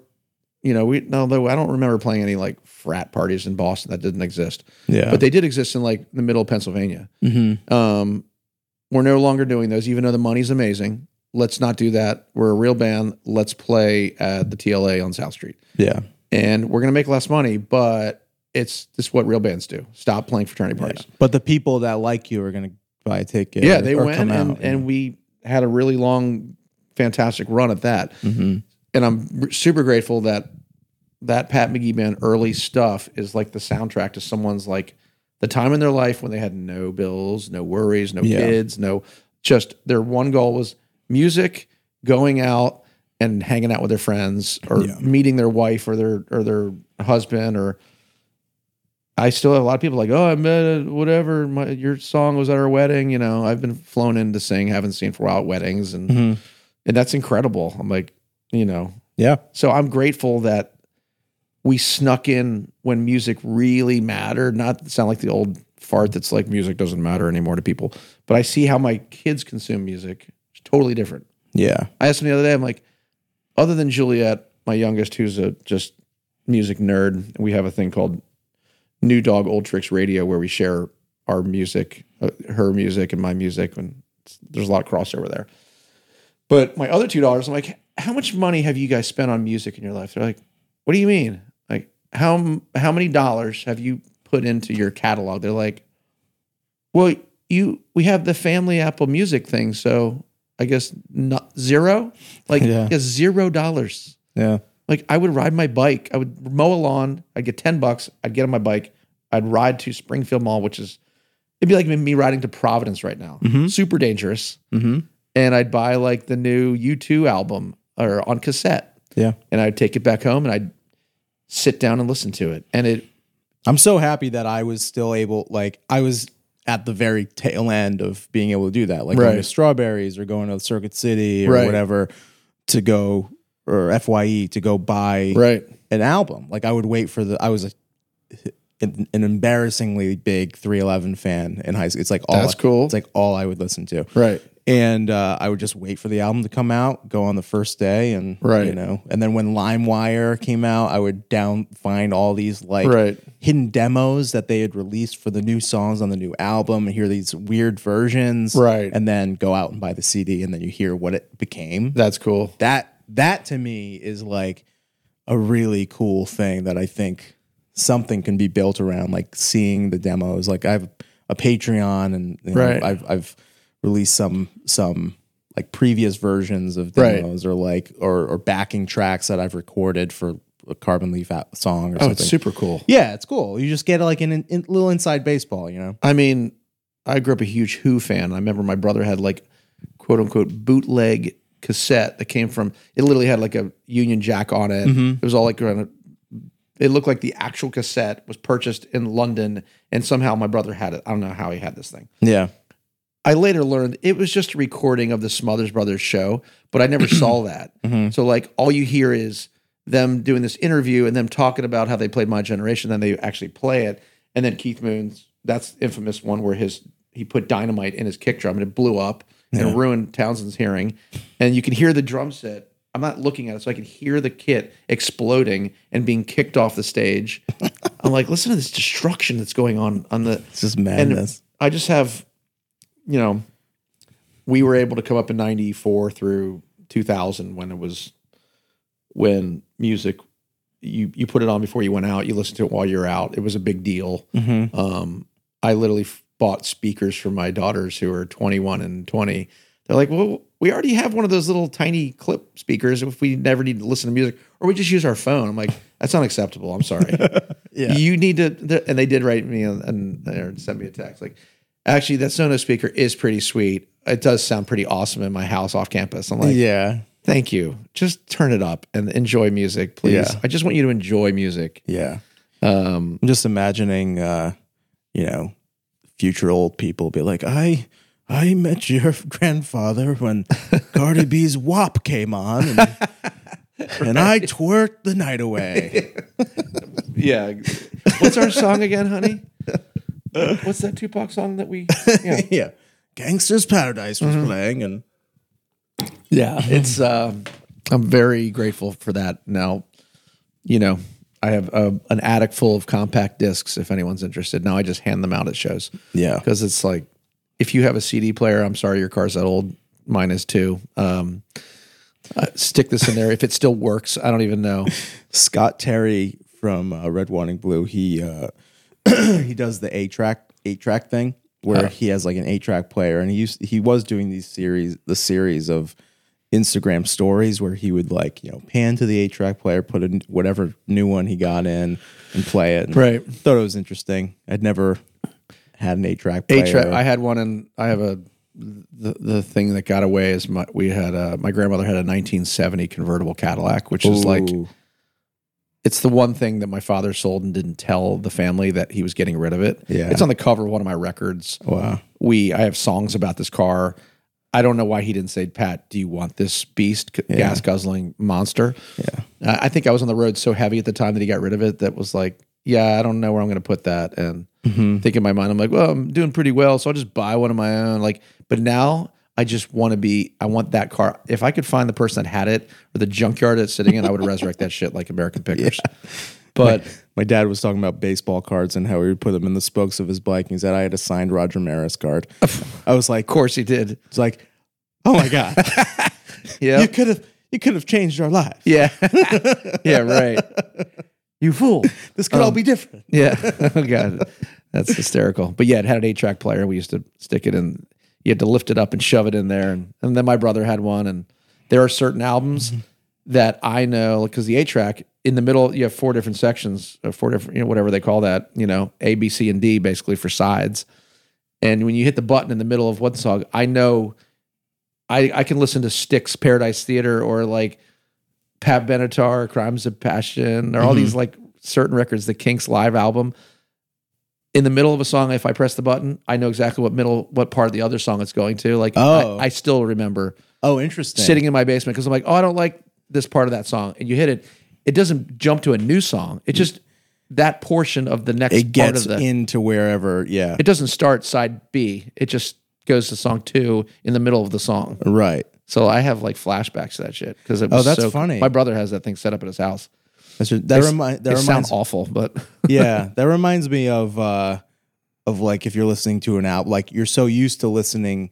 We're so used to listening to full albums, Right. So you know what song is coming Oh, next. totally. So like as soon as the song ends, you start humming with the intro of whatever the next Right. thing is before it happens. oh, sequencing was such a that art reminds form. that reminds me of like that doing that Right. kind of thing. Because whenever whenever I'm in the car, like I sing at the top of my lungs whenever I'm in the car with that. It doesn't matter who's in the car. Right, I love it. and uh and I'll start singing the next song and then Jen Jen will look at me like, What are you doing? And then the song will start. Right, right. Because I was like, oh, I just I just know this You're album. so well." Nostradamus of the compact disc Yeah. machine. That's right. I did Um, this. Yeah, it's uh yeah, back when sequencing was such I mean, we would like painstakingly like let's play the end of this song. What does this feel like when we go into this song? And I'll I mean, I still I'll do it on my next record, if whatever that record is. Um I still think it matters. Like I it certainly I li- matters. Even I if like it only it. matters for a handful of people, it matters. right. You can't just like throw any old order in because it's just Right. it's what you want it to be. It's the story you want to tell, and you know that's what the artist is. It's like, oh no, I put nine songs in G in a row. oh yeah, that's a, Whoops. That's never good. Yeah. Um, that sometimes I do that first set. I'm like, it's easy for the my muscle memory, but the ba- the that's when someone goes, every song sounds the same. Like yeah, because they don't know that it's in the same key, but they're like, something needs a lift or Right. take it down. Right. Was there any point in your career, like doing the um, all that touring when Right. in, the the younger days and whatever, um, where you were like really enjoy? Like, what's the part where it? You know, was there ever a part where it was work and they were like, "Oh, we're doing this. This is great. We can enjoy this." You know. I mean, it's hard not to say the first time you get your own bus and you're like, wow, we're not in the van. I mean, we had a near, That's a pretty good one. near death accident down in, um, we were driving overnight in, in Alabama to get to some big festival. And we did so many overnight drives to do gigs like that. We'd, we'd be like, oh, what is it? 10 hours? We got to play at two in the afternoon. Well, if we finish at 11, yeah, we can do that. And we didn't care. Um, I mean, hats off to my merch guy, my road manager, my monitor guy. We had four crew guys at all times.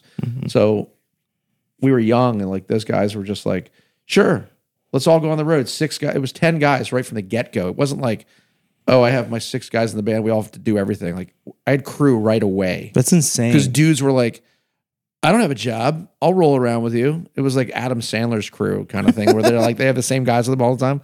And so, yeah, we were all living off of nothing. Um, they, I, I actually rented a band house in Richmond. Four dudes in the band live, uh, crew guys all lived in this house, which is like, I just paid the rent on it Yeah. and gave them, you know, a little bit of a salary. And they're like, fine by us. We're on the road all the time. We don't really need much. right. So we we had this overnight drive where the the bus or the the we had a uh, you know 15 passenger van and the, a trailer the size of freaking NASCAR. Like it- we could put our our van in the damn trailer. It was that huge because we were carrying around B three and Wow. percussion rigs and drums and all that. So we basically went. Um, there was a car broken down in the middle of the road at like six in the morning. We were uh, all this fog came over the hill. We were sleep. You'd sleep on the floor bench, floor bench. So like super dangerous. Yeah. your face is next to like a steel, the the you know the seat, mm-hmm. you know contraption.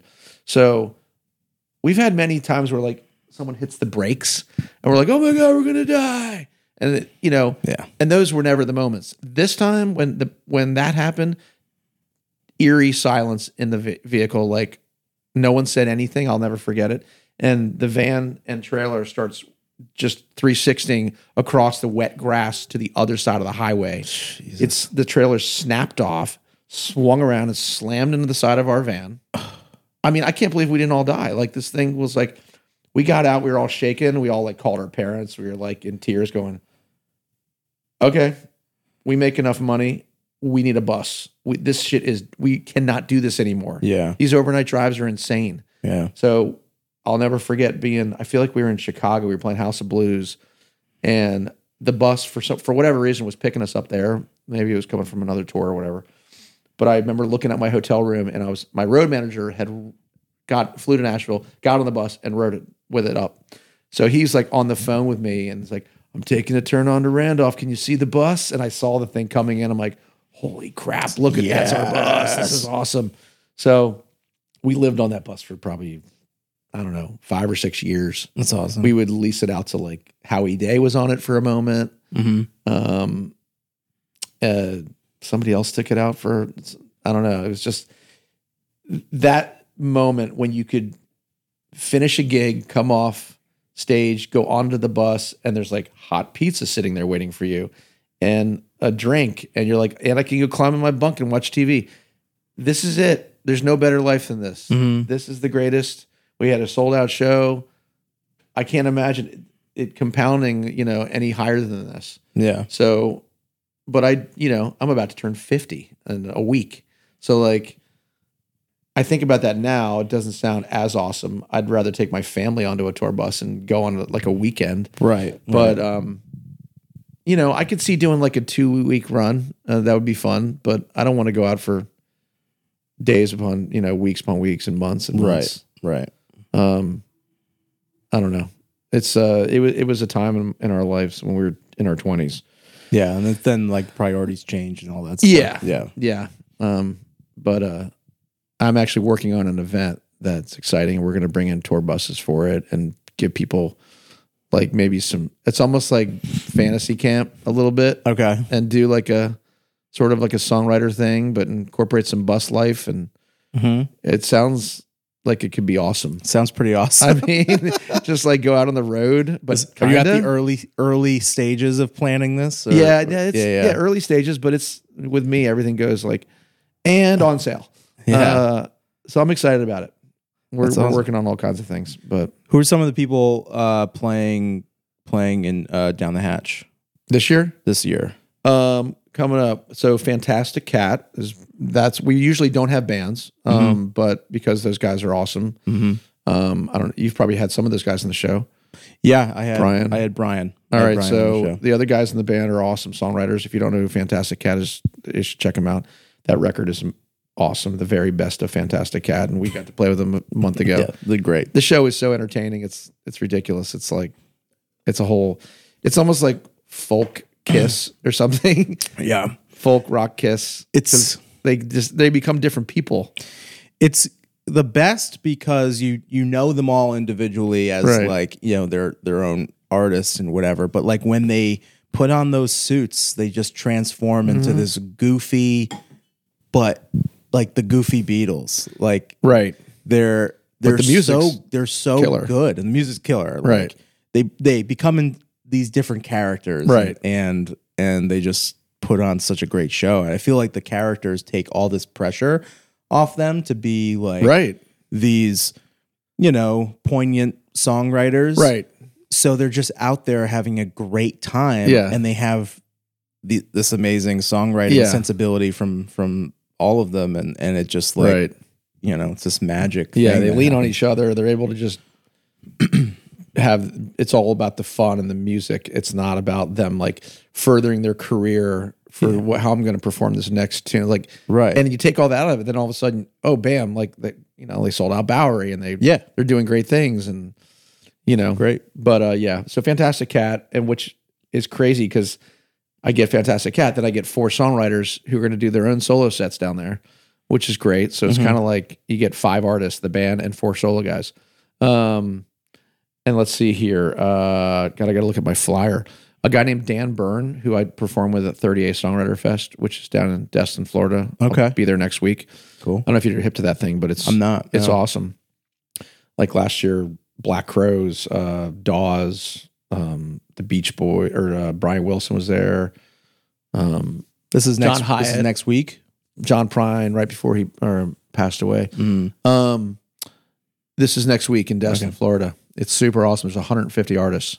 They basically take a 30 mile stretch of Florida, this really swanky part of Florida, the Panhandle, and they'll turn any venue, a a, a, a freaking almost like a gas station, to like an arena. Your the your set could be at 10 a.m. at a smoothie bar, and it's not lame. It is like they put a tent on the side of it. They have seating. It, all the shows are packed and you do a an in the round with someone you met in the like I, I said hello to this guy and then we perform in front of people no you know previous relationship That's And awesome. every time that happens it's like just magic Yeah. because we don't know each other's music we don't even you know dan was actually late i started without him and he comes running up on stage with his harmonica around his neck and the crazy thing about dan bern it's uh, b-e-r-n he's i think he lives out in San Diego, maybe. He travels around in his van with his dog, and he's like this. I didn't know that he was super into sports because the next thing I hear is like, I get a call from uh, some friends of mine in DC. They're like, "So you were on the um, Tony Kornheiser podcast this morning?" I'm like, "How's that possible?" They're like, "Oh, because Dan Bern is like a correspondent. He's a baseball freak, and so they he's been calling in from the road. Hey man, I'm in uh, St. Louis tonight, and whoever's playing, or go to the Double A, Triple A leagues, and Yeah. talks about all kinds of baseball stuff. That's awesome. And he's like a correspondent that's like organically happened, and I didn't know any of this. So his fan, he has fans. It's my dream. his fans are straight up sports fans that are now huge fans of his music. That's incredible. So they go to his shows, and then they're like, and he got to play with Pat McGee. Now Tony Kornheiser's a DC guy, mm-hmm. and he's like, we know Pat McGee. Oh, he's a great artist from DC. And this Kornheiser podcast plays like three or four songs in their entirety at the end of the podcast. Really? And the th- you got to check it out, man. It's That's awesome. awesome. It's a great podcast. So They talk sports. He talks all kinds of stuff that he wouldn't ever say on ESPN. It's really Right. like kind of out there. Um, they talk about it's not all sports. Like they talk about life stuff, and Yeah. but they always cut to Dan, and then um, so then the, literally it's maybe the fastest thing that's ever happened in the music business where something was like, yeah, we should do that. It was the next podcast. They're like, do you want to do it tomorrow? I'm like, I just wrote to Kornheiser's website like, hey man, thanks for mentioning my band. That's cool. Uh, yeah, I love you know blah blah blah. I live up in New England now. They're like, the producer calls and says, hey man, you want to be on the show tomorrow? Like, yeah. You want? Is it taped? Yeah, but we're gonna air it tomorrow. I'm like, okay. Like what? He's like, send me your songs, send me your entire record. So they do this whole thing. It was like nothing has ever happened that quickly. That's so cool. That's like That's maybe best. next season we'll put you on, and then they forget. It never happens. Yeah. So uh, hats off to those guys. So Dan Bern is coming, and he's super cool. Um, let's see who else is coming to that thing. Um, Todd Carey is an artist I met on the Sail Across the Sun cruise with Train, Yeah. Yep. And we have a love of Grateful Dead music, which is crazy because he does like borderline pop, closer to what Train does. Todd Carey played the um the it was right before the the only sail across the sun cruise that I did Okay. and it was at the New Orleans House of Blues. Oh, we, we played together. Yeah. Yeah, yeah. yeah. Did we all? Did Carbon Leaf play that night? no, it was it was Kellogg. Oh, it was Kellogg. It was Kellogg. Right, right, right. Yeah, Todd went on. Yep, yep, I'm just remembering that Todd was there that yep. Mhm. And he has. I mean, he's done an amazing job with the Sail Across the Sun fan base. Like they've like brought him in as like you know their thing. one So- of their own. Oh yeah, big time. So he's coming, and we're gonna do some dead stuff at like midnight every night, nice. which is like just funny that his fans are probably like, "Wait, what? You like the Grateful Dead?" He's a really good guitar player, Yeah. and um, so we're gonna do some stuff that you wouldn't normally associate with what he does. Yeah. um, he rolls around with his drummer, so they do this like duo thing. Yeah. Um, uh, God, I'm embarrassed to say I don't have the flyer in front of me, and it's year 13, so the artists keep changing. Uh, Laura Tsaggaris, she's an artist from um, Northern Virginia. She's fantastic. She's just, I really try and bring in some people uh, that no one's ever heard of, Yeah. um, like the, in the bigger, grander national touring scheme. Yeah. Um, there's some, I think, uh, so Jason Adamo is an artist from North Carolina that Keaton Simons turned me on to. Keaton Simons is one of these guys that I've I've almost taken him off the bill because he'll probably show up anyway. He's at, he's out with um, Brett Young, the Okay. country guy, Yeah, yeah. and now Tony Lucca is in Brett Young's band too, and those guys both play down. Tony. Lucca and Brett Young's band. yeah, he took the gig like just Wow. as a side thing. Interesting. So I don't know if it's a permanent thing, but he's he definitely did a tour um, recently. So it's funny that those two guys are playing together again because they're old buddies, Keaton and Tony. That's cool. So they'll, you know, Keaton just like flew in and and just showed up. I snuck him up through like a back elevator, and he like got up on stage, and everyone lost their mind because he's one of the early guys that does down the hatch, and he's just never doesn't put his guitar down.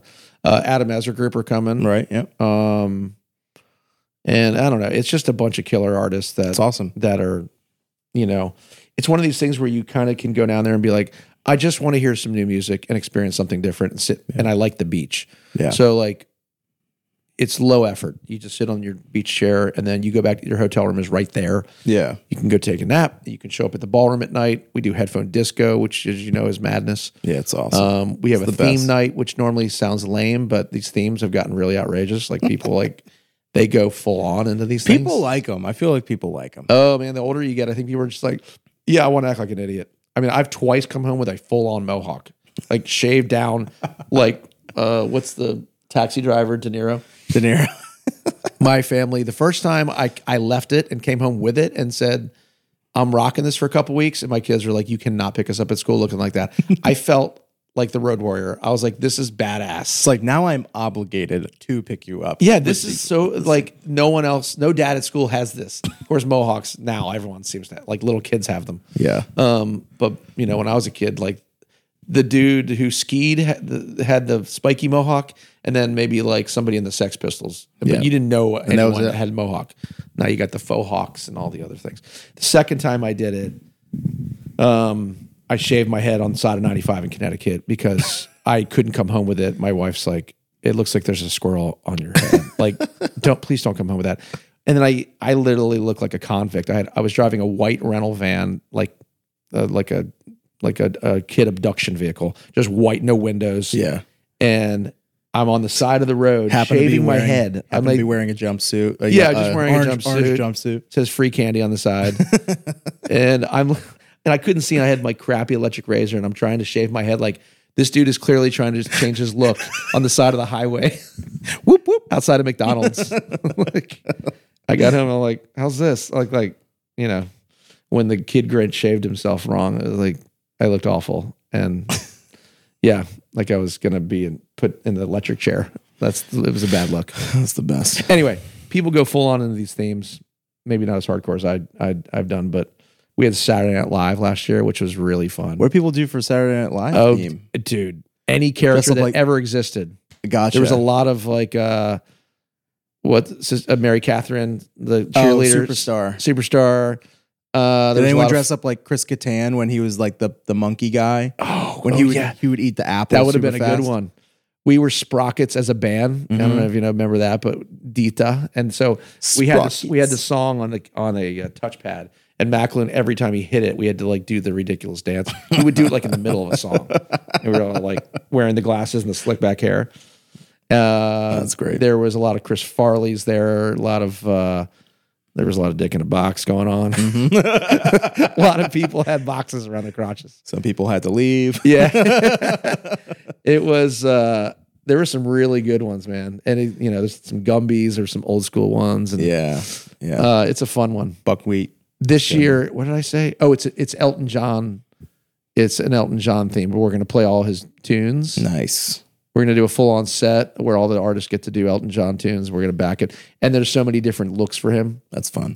I had like m- top 3 concerts ever seeing him at Gillette last summer. Really? And I'm still like high Was that from it. was that the farewell? The farewell concert. And Yeah. you know, I was bummed I never got to see that. it's I I haven't seen McCartney. I haven't seen the Rolling Stones. I'm kind of embarrassed to say that, but I it's one of those things where I'm like, I kind of know what that show is. I've seen so many videos of what they are. Mm-hmm. I would like to see them. They haven't announced they're like never going to do it again, so maybe I'll I'll go do that. But McCartney's awesome live. oh, ridiculous! The band's badass, and Yeah. that's what my takeaway from Elton's thing is. Like his original drummer was there. He had three drummers. really? two drum kits and a percussion rig. The Damn. dude, uh, famous guy, bald, looks like Phil Collins with the circle glasses, plays congas and percussion for like, he's really energetic. He's maybe one of the most famous percussionists that's ever been in rock. Like, he played, when I first saw him, he was with uh, Eric Clapton and then Sting. Interesting. I I can't. forget the dude's name, but when you look him up, you're like, oh, that guy. it's not Lenny. I feel like Lenny Castro is the guy, but I think that's the guy that played with Mayer. I don't know if it, no, not Lenny Castro. But um, I can't remember. I, I anyway, don't know. when you see this dude, you'll know. But the show itself was so freaking inspiring and awesome that I'm like, this would. Be, and there's I forgot that people go to Elton sh- shows in all of his costumes. There's so many Oh. costumes, like the duck, the Dodgers thing, the glitter, the feathers, like all this crazy flamboyant stuff. The Dodgers one, that would be a good one. there was a lot of them there. That would be a good It one. was uh there's a lot more than you think because he had so many different looks. Um, so it's just gonna be fun. And even if you don't go full on, you just put on some crazy ass glasses. I'm trying to think of if there's. Uh, I saw Billy Joel at Fenway. Oh, uh, nice. This year, it was uh, uh, me and Genevieve's or Genevieve and my first time out without Ethan. Oh yeah, right. And it was like, oh my god, this is crazy. This feels so weird. It's a different experience, yeah, right? it was awesome. It was so cool. That that was a great, great show. That was a really, really great show. And I never thought I would like him. Yeah, I've seen him. He's as- he's as much. freaking entertaining as hell. He's he he really cares about entertaining people. Yeah. and the songs are freaking phenomenal. And then he has like a like the sax player or something sings a bunch of songs too. And Yeah. he's like He's Totally- a good dude. crushes. Yeah, So good. he came to like our show at Maxwell's one time, and it was like a huge deal for us. We're like, Michael Ghegan, our sax player, who's here and there, not always with us, but sometimes Yeah. he's busier these days with all kinds of artists. But um, he knows all these people, and he's like, Billy Joel, sax player's coming to the show tonight. I'm like, that's freaking awesome. Like cool. Um, yeah. Anyway, but uh, yeah, uh, it was inspiring enough that I said that would be a cool theme. Um, and it'll be, and uh, it's nice to be able to tie. You know, we did performances of SNL. So like if there was ever a kick ass, you know, not that you're totally gonna remember it, Yeah. you know, Paul Simon singing uh uh Homeward Bound in a in a chicken costume. like there's kind of random things that happened on SNL, but like we did Elvis Costello. Yeah. Um, we played uh, Tom Petty when Dave Grohl played drums for them for like uh, was it um, "You Wreck Me" or something like that. But we had a lot Anyone dress up like Sinead O'Connor and rip up a picture of the Pope or something? rip a pope, yeah, rip a Bible in half. um, that would have been pretty solid. Maybe maybe offensive, but uh, Someone that's like really committed. yeah, Uh, we'll, we'll bring that back this year. and Be like, oh, remember when Elton John dressed up as Sinead O'Connor and and ripped up the Yeah. uh, yeah, it was yeah, we it's been it's been fun to do that. Uh, it's taken on a life of its own, but It's awesome. anyway. Any New Year's resolutions, like new things going forward that you want to change uh, with with music, new things you want to try, Um, anything new? you know, let's see here. I just wanted this next record to be.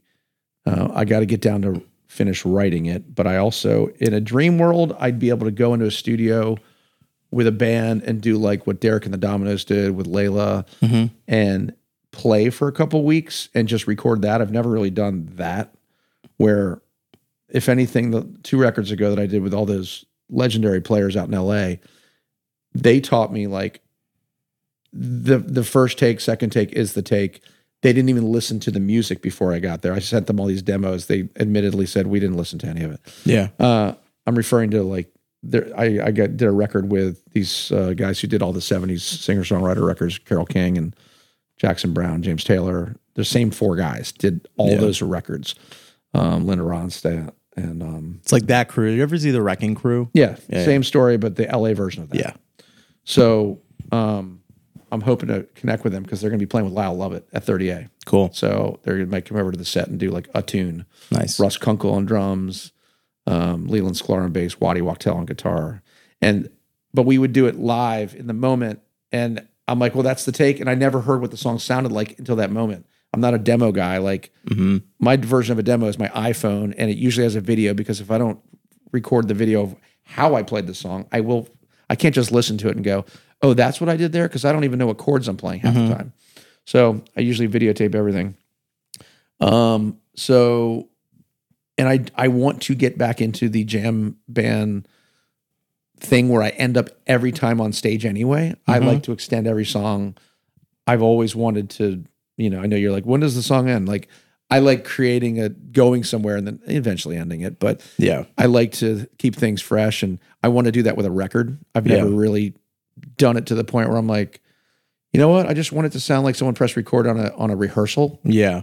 And there's songs there for sure, but there's definitely maybe bring in some of the relationships I've had, whether it's Oteil on bass or um, bring in some jam drummers. I- I'd like to do a record with two drum kits and percussion because Nice. that's literally how I like.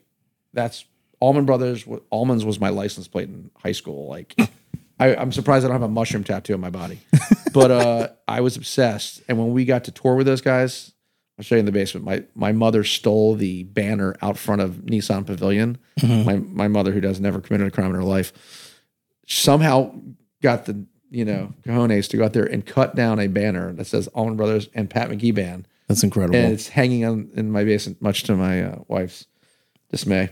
But uh, she's like, "Really? You're going to put that thing on the wall?" I'm like, "No, it's on the ceiling. It's even cooler." She's like, "Mm, "I hope no one sees that," but I'm like, "I hope everybody sees it." It's like You're lucky it's, like, on the outside of my it's house. in the basement. yeah, it could be on the outside of the house. yeah. I mean, it was a you know legendary moment for me. But I love that sound of like all that syncopation, and Mhm. I love Paul Simon's music. I love you know Santana. I know I'm not going to be like Pat McGee and his Latin record. Like it's not going to be that, but like I just like you know the groovier side of stuff that has like that that kind of feel Yeah. And I want to incorporate major drum situation with killer guitar playing and and but it always has to have a song like you said like with the dead. Where's the song? Like there's Yeah. got to be a song. I, i'm not just gonna be like let's jam on this e minor for a little bit. Like nah i don't want to do that. It's, diff- it's anyone can different- do that. It's different when you're like in it and doing it. It's fun, but Right. like, yeah, there's got to be, it's got to be like something there, right. Like, The- you know, a lot of jam bands i'm turned off by that seem to just like make it crazy music just to be because they they can do it. So Right. like let's make it super weird. Right. And I know that's you know music is you know anyone can like anything they love, but you know that, makes them you know feel good. But like that stuff makes me a little crazy. Like, Yeah. I need to hear a melody, um, and I think that's ultimately you know when you hear things about John Mayer where he's like, well, I got all these melodies in my head. There's no way I'm never going to give up doing that Yeah. he's always going to go back to that because they're just the dude just you know every melody that comes out of him it seems like well there's another hook there's a hook Yeah. that's a song so when he brings that into the guitar playing Yeah. that's where it's like that's where it be it it, it appeals to so many people Right. i i do love that he's bringing that the, to people that maybe wouldn't have maybe cared about Stevie Ray Vaughan Mm-hmm. you know, they'd be like, I don't know, if that's too much guitar for me. Like, yeah, well, the John Mayer version of that is adds melody to it, and then you're like, okay, I'm Yeah. in.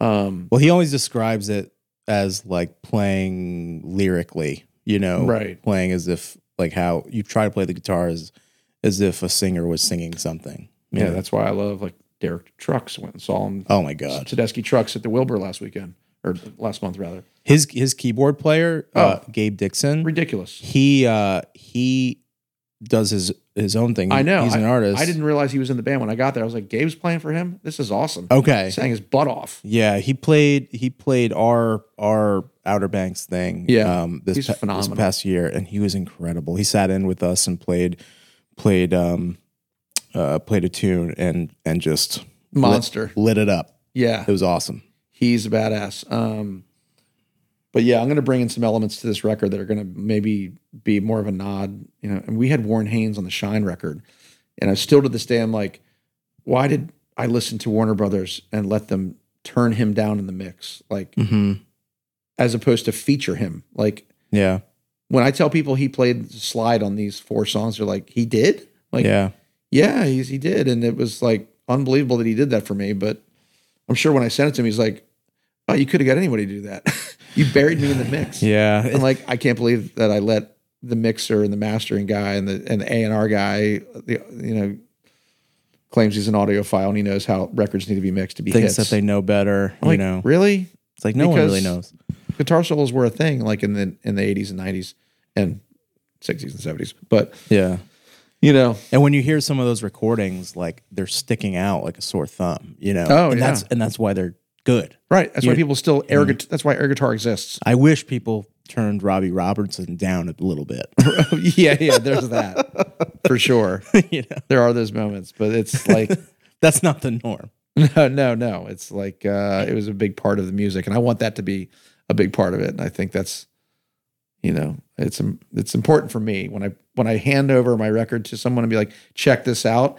I want them to be like, oh, dude, this is like something different, or this is like you went in this direction. The last record we did was was a reunion album called Sugar Packet. We we got the original band back together. We went back to the same studio that we cut the first two records in the '90s at. And since our drummer passed away in 2006, we he was the only one obviously not there, and we used Matt, who was his his only student. Mm. Chris only taught one kid, and he I met Chew when he was 11. Matt Chew, as we call him Chew. Um, he was 11 years old. He came to the Outer Banks and like hung out at soundcheck. I'm like, who's this kid? He's like, I teach this kid drums. That's I'm like, awesome. oh, that's cool. And then we just have kept up over the years, and he's, you know, he's he's our go-to guy if he's available. He lives in Delaware. He's got a lot of stuff going on, but um, he's the guy that knows our catalog front to back because Yeah. it's it's the music he learned, Right. and he plays a lot like C Dub did. So and That's he plays so his cool. kit. I have one of his kits down there, and he bought the other kit, and uh, so when we went in for Sugar Packet, in the back of our mind, we're like, we never made a record with you. What's the drums? What's it going to be like? And we didn't rehearse because I was like, I don't want to rehearse. We don't rehearse. Let's just these are the songs. You guys know your know the chord changes, and I'll just play them. And and if anything, Chew was the shining dude on the record. He absolutely destroyed it in the studio. We all were like, we did one song. We're like, all right, clearly we need to step it up because he's taking this shit so seriously Yeah. as you should. You're recording, but he's totally crushing it. and we're sort of like just casually being what we what we do, which Yeah. can sometimes look like we don't care, but um, That must have been a cool experience. oh my god, it was awesome. It was amazing. Um, if you believe in this kind of thing, there was a moment uh, where Chardy had set up his percussion, what was formerly the old drum room at the studio. The studio's gotten bigger, so Chardy had all his percussion in this isolation booth on the second floor of the studio, so he could look down on us. And um, there was a, f- it's all, it also doubles as the kitchen. There's like a full on nice kitchen in there with like a fridge and everything. So the end of the first take, and you know, you finish a take and you never, you don't move for a solid 10 seconds, let things sizzle out and have there be dead air. And then they can be like, all right, we stop the, stop the tape. So you don't move. And this massive crashing sound sounded like Chardy kicked over his entire kit. and we couldn't see him. We just have the cans on. We're like, what was that, dude? He's like, oh, nothing. Just the refrigerator flying open and a can of Coke, like hand on my heart, flies across the room, hits the wall, sprays Coke all over the freaking room. He's like, he was like, uh, C-Dub's here, guys. He just Yeah. threw a fucking can of Coke at me, which is the kind of shit he would do. Yeah, yeah, Chris was an absolute maniac with that, that stuff. The best guy in the world, but he would he would do some crazy stuff. Yeah. And those two had a thing because they were just the two crazy drummers. He's like, guys, I think Chris is here. The fridge flew open on its own. And now we got to clean up this entire area because Yeah. it's covered in Coke. And then we went on with our thing. We're like, I guess this is a good sign. And now I just hear laughing. Yeah. it was crazy, man. It was, but it was a great experience. That's that, super cool. that Sugar Packet record, it- you know, our only goal was to just go in and be us. And we hadn't done that since the Shine album that we did in 99. So, like, almost 20 years later, we're back in the same studio. And it sounds like you press play on Shine Part Two to me. And I don't know that a lot of people out there, you know, heard it. But if you're out there, you want to listen to Pat McGee Band 2.0, it's the Sugar Packet record is. I'm really proud of some of the songs on there. I feel like the songwriting is deeper than it was on Shine, even though, like I said, we talked earlier, like, well, the Shine record, maybe it sold 400,000 copies. So it was like, it reached a lot more people. Right. And it, and it was the sound that people associated with our band and is literally a timestamp on their life. Like, this is when I did this, or I was in college, or I, I'm in grad school, and this is all I listen to all day, uh, every day. Um, so people just don't have the time anymore to be like, I'm going to spend this much time with this music. Yeah. So I hope that it eventually gets to people's ears, and they're like, "This is a good record. I'll I'll add it to my deck mix on my on my Spotify playlist or my Sonos thing or whatever." However Yeah. people listen to their music, but um, you know, I will say that is a very long-winded answer to your what are your goals for next year, but make a new album and make it feel like it's gonna be a nod to more of what I grew up on. I, I think as we get older, it's like I just want to go back to where we started a little bit and Yeah. make it really hear that acoustic guitar and and be very strict about not doing really a whole lot of overdubs. Yeah. Live and vibey. We were certainly guilty of like, hey, um, let's fill in this little space because like I need editing. Like I need editing in life. I need editing, as you can tell, I'm running my mouth forever. But like It's great. I need editing. Like if I I'm the cook in this family, so like I'm always putting out food, and I'll add too many ingredients to something just because it doesn't say I should, but I'm gonna do it anyway. I want to see what paprika tastes like in this thing. it's happening. I don't know what what is this. Is this spice? What is this? Where did this come from? I think I bought this in Ethiopia. I'm gonna put it in there, Uh, and uh, so like I that happens at Down the Hatch. I create too many sets. I like I commit to too many things. I'm the overcommitting. So part of my goals this year is to learn how to say no to stuff. Take time for myself so that the things that I am doing, I'm just instead of doing everything at 45% efficiency, let's get up to like the 80% for most stuff. Yeah. Uh, because I'm certainly guilty of just like starting a million different things. Yeah. Uh, and I'd rather, and you know, I'm learning that it doesn't offend people if you're like, you know what, I can't, that's a no for me. I can't do that Yeah. because I'll say yes to everything. I'll just be like, Yeah, I need I need some of the opposite. I'm Right. always like super self conscious. I about putting myself out there Right. too much. I'm just like, I just got to do it. No, hell yeah, you got to do it. It's gonna, just gonna regret it. Speaking of which, I got to come to one of these gigs of yours. Yeah. Where, where You do you play? Down there? Uh, I, I there's a couple of spots up in Boston that Oh, okay. that will book me and stuff. I play covers. I I play some original stuff too. But nothing around here? Nothing down that world? I I haven't like found anything that I I'm really like. I don't know that scene at all. Yeah, I need to be connected with more people around here because I'm back in the early days when I would come off the road. The last thing I'm doing is going out. I'd only be home for like four days. Yeah. I'm not gonna be like, "Hey, nice to nice to meet you. I'm your dad." I'm gonna go to a bar and watch some other band play. Yeah. Like I would never leave. So, and that that sort of translated to like, all right, my adult life where I'm like, the only time we're really going out is to see like huge shows. Yeah. Um I'm the same. I'm but the same way. Yeah. I'd like to, as my kids go off to college, and I'm about to send one more next year, so I'll have three kids in college, which is insane. Damn. So please buy a CD um, or two, Yeah. uh, thousand. Um, I just, yeah, I I'll have more time to go do stuff like that. Yeah. Um, Were you t- were you traveling a bunch when you had when your kids were young? Like what was that? um, Like- not as I mean, ninety four through two thousand and two was like really hardcore traveling. Mhm. Um, it got a little lighter too to like. I always timestamp things with like, well, when did Chris die? Chris died in September 2006, but it's um, it's really, I don't know. It just um, well, technically died in October, but it felt like the last time we played together was September, which is when we shot our DVD. Mhm. Which I'm so grateful. We have a DVD called Vintage Stages, so So he passed away right after that happened. yeah, and uh, he never got to see it, which is a real bummer because we actually had like, do you want to see these clips? Should we approve this stuff? He's like, no, no, I'll see it when it's done. Mm. And you know, he didn't. We, I'm just so thankful that we have that because we were so terrible at p- pressing record on any show with video. Like, Yeah. we have a lot of random bootleg audio out there, but it would have been nice to have a, a ton of video. Um, Yeah. of us playing. There's a little bit out there. We played Wolf Trap seven times.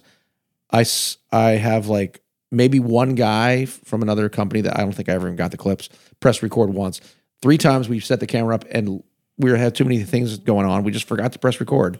so like we don't have any of these moments where we played. And like Carbon Leaf was with us on one of those shows. Um, they're all up in my brain, but I, I would have been nice to be like knock on wood, 80 years old and press play. Like, look at this Yeah. when I'm there seeing like uh well who would be it'd be like Brandi Carlile's final tour. Yeah. She's 72. And like I used to play here too. Check it out. Um but to have that DVD of Chris and and um but you know that's that's kind of the time when we let up touring crazy so like to be home with the kids was you know um a, more of a priority as I got older Mhm. and um and then with Jack when I got remarried we have Jack who's now 9 Mhm. Who I took to a PC basketball game till midnight last night good or bad parenting I don't know I think it's good. I Solid. mean thank God for when they played Taylor Swift's um uh you belong to me maybe is the name of the song but it's become their thing there really? they blast it and the college kids sing it like they're going to die and it's the last song they ever get to sing the, the whole place sings it it's hysterical That's i'll awesome. show you a video of it man uh, yeah it's it's weird that they they took that as their big moment song you know That's great. it gets the, the all the pc the it used to be called the dunk now it's the amp It's called the Amp now. amica mutual pavilion I'll always call it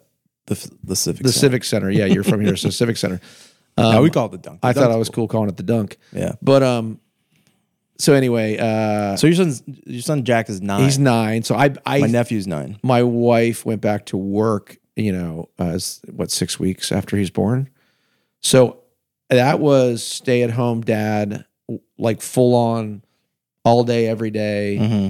different lifestyle, which I than I ever had before. And, I, and so that that essentially ended my like. That turned me into the weekend warrior touring because I can't leave. I got to be back Yeah. on Monday morning. My wife goes to work. Right. I got to be here to care for my, you know, 11 week old child, you know. So I did a ton of writing back then. And I think that's, I don't know if that's why Jack is my, the one kid who's like obsessed with music, plays drums, plays keys, makes his own electronic music, can get around GarageBand better than I can. Wow. Like he's got a, a Focusrite in his room with a mic and like a full system in there that That's he awesome. just does his own thing. and um, because I literally would put him in essentially like a bean bag, and I would write songs because back the beauty of when a kid can't even leave the room, Right. you know, they just can't get away. Now that I remember that. Then, you, then you're on like suicide watch when they actually start walking around. You're like, uh. oh my god, where do they go? And I have like my house has like got all kinds of different rooms. I'm like, you know, it's not, it doesn't have the open concept where like.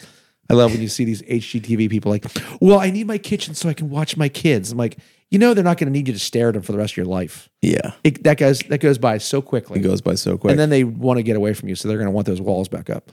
So, So I remember the pediatrician sitting, like I went to take Ethan to one of his doctor's appointments. It was right when he was starting to become very mobile. He's Right. like, all right. So he, he gave me like the speech. Yeah. Like, so this is when you cannot take your eye off him. right, I'm like, no problem. right, yeah, it is something else. It's I so mean, scary. I have, and I it is scary. And the fourth kid for me, I was, it was kind of the best of both worlds. It wasn't like I didn't have that like super nervous parenting situation because I had Right. three others, but it was my first boy and my first like you know stay at home situation. So there is not a zoo or a park that that kid hasn't been to about 15 times because in Rhode Island everything's pretty close. Yeah. I mean, I used to take his ass to museums. Just you need someplace to go. Mhm. Like I just couldn't. I was not a guy that sat around the house and like put on the freaking prices right. Like Yeah. I either wrote songs because he's sleeping and I could just chill, or I would constantly take him places with his you know, my sister in law. We would be like. Do you want to go to the Providence Zoo again? Let's see if they still have the polar bear exhibit. yeah. Yeah. It's sad that I know most of those animals' names. I've been there so many times. we we did the zoo a couple times last year, but I feel like this this year now that he's he's two and a half. Um, he'll, well, yeah, he'll be he'll be three in April, but uh, it it'll this year I feel like I'm going to do a lot more. Like Oh, first, yeah. first baseball game. You know, oh yeah. take them to a Providence Bruins. Well, uh, my advice is to not do anything too crazy expensive because my all three girls have been to Disney World twice. They have zero recollection of it. Even when they watch the videos, I'm like, "You're five, six years old, the oldest." I'm like, "You don't remember that?" That's what I say to my. That's what I say to my brother. Like my brother and his wife, they took their kids to Disney when they were so like. You want to as a parent. You're like, Two- "They're going to love it," and they But do that's the love it in thing. the moment. They're loving it. That's the thing. You think you're supposed to do that? I think Totally. And then, I mean, my parents never like we never. I never went to Disney until like my high school girlfriend and her family. Well, you got took to me mortgage your house Disney. to pay tickets to get It's in there now. crazy. It's ridiculous. It's insane. and it's it. They do a damn good job down there of providing endless entertainment, so it's Right. worth it. And if you can fork over ten grand to go to Disney, but uh, Nuts. My, yeah, it's my advice to parents out there. Like, wait till you think they're going to remember because I cannot believe they don't remember it. Like, I took them to New York City. Not in my mind, it was three years ago. Maybe it was six years ago. Mm-hmm. I don't know if my kids are like doing crazy drugs. Why don't they remember anything? I'm like, remember when I dragged you around New York City? Like we did Yeah. everything quick, quick. Like I had a show, I think maybe City Winery, and I I did like the speed, like, you know, this is where Home Alone was shot. This is where this. This is this is Central Park where Elf threw the snowballs. Like we went to all these spots and they're probably like, you know, I took them down to where the towers were and and they're like, we don't remember, kind of remember. like, okay, when are when are you guys gonna start remembering what I'm doing? So um I watched a great Instagram reel of like this comedian guy uh, saying, you know, kids memories, and you know, it's him asking Mhm. the kid like, "Hey, remember when I, I I told you to brush your teeth like 36 seconds ago?" So, oh, I don't remember that, and Right. then and then flash forward to the kid coming into the bedroom being like, "Hey, remember um, three weeks ago when?" You said that I could have five dollars for this thing, and then I did that, and then uh, you said this had to come out of that five dollars, and then you still owe me three twenty five, and I'm I want to, and you said two weeks ago that I that you would take me to the mall. Oh yeah. One hundred percent. he's cashing in on everything. Oh yeah. I great. mean, look, I you know, now with you know, having a nine year old with uh the way he's growing up with the internet as opposed to the way my twenty one year old grew up with sort of almost not really access to that because yeah, iPads and phones weren't a thing for kids back in the early two thousands. right. Now it's like every kid's got a phone and I don't even know why they need it. If they have an iPad already, like what's the difference? Who, Right. you gonna, who you calling? Right. People don't call anyone anyway anymore. It's all texting. So, um, you know, uh, but yeah, it's uh, it would be nice on a you know goals of this year is also a goal of like I'm going to have a senior in college, a senior in high school. I need that to my daughters are on the rowing team at URI, so I'll be going to a lot of regattas, which is like I look at her rowing schedule and I just plan my touring around it. I'll, I'll just send it to my agent. I'm like, she's she's rowing in Philly on this date. She's rowing in uh, Saratoga Springs. Like book book that room. What was the name of that room? yeah. Put me in there. I haven't been there in five years. He's like, really? I'm like, yep. I don't care if twelve people show up. It Yeah. gives me a reason to like to I can write off that hotel room Yeah, and go to my daughter's regatta.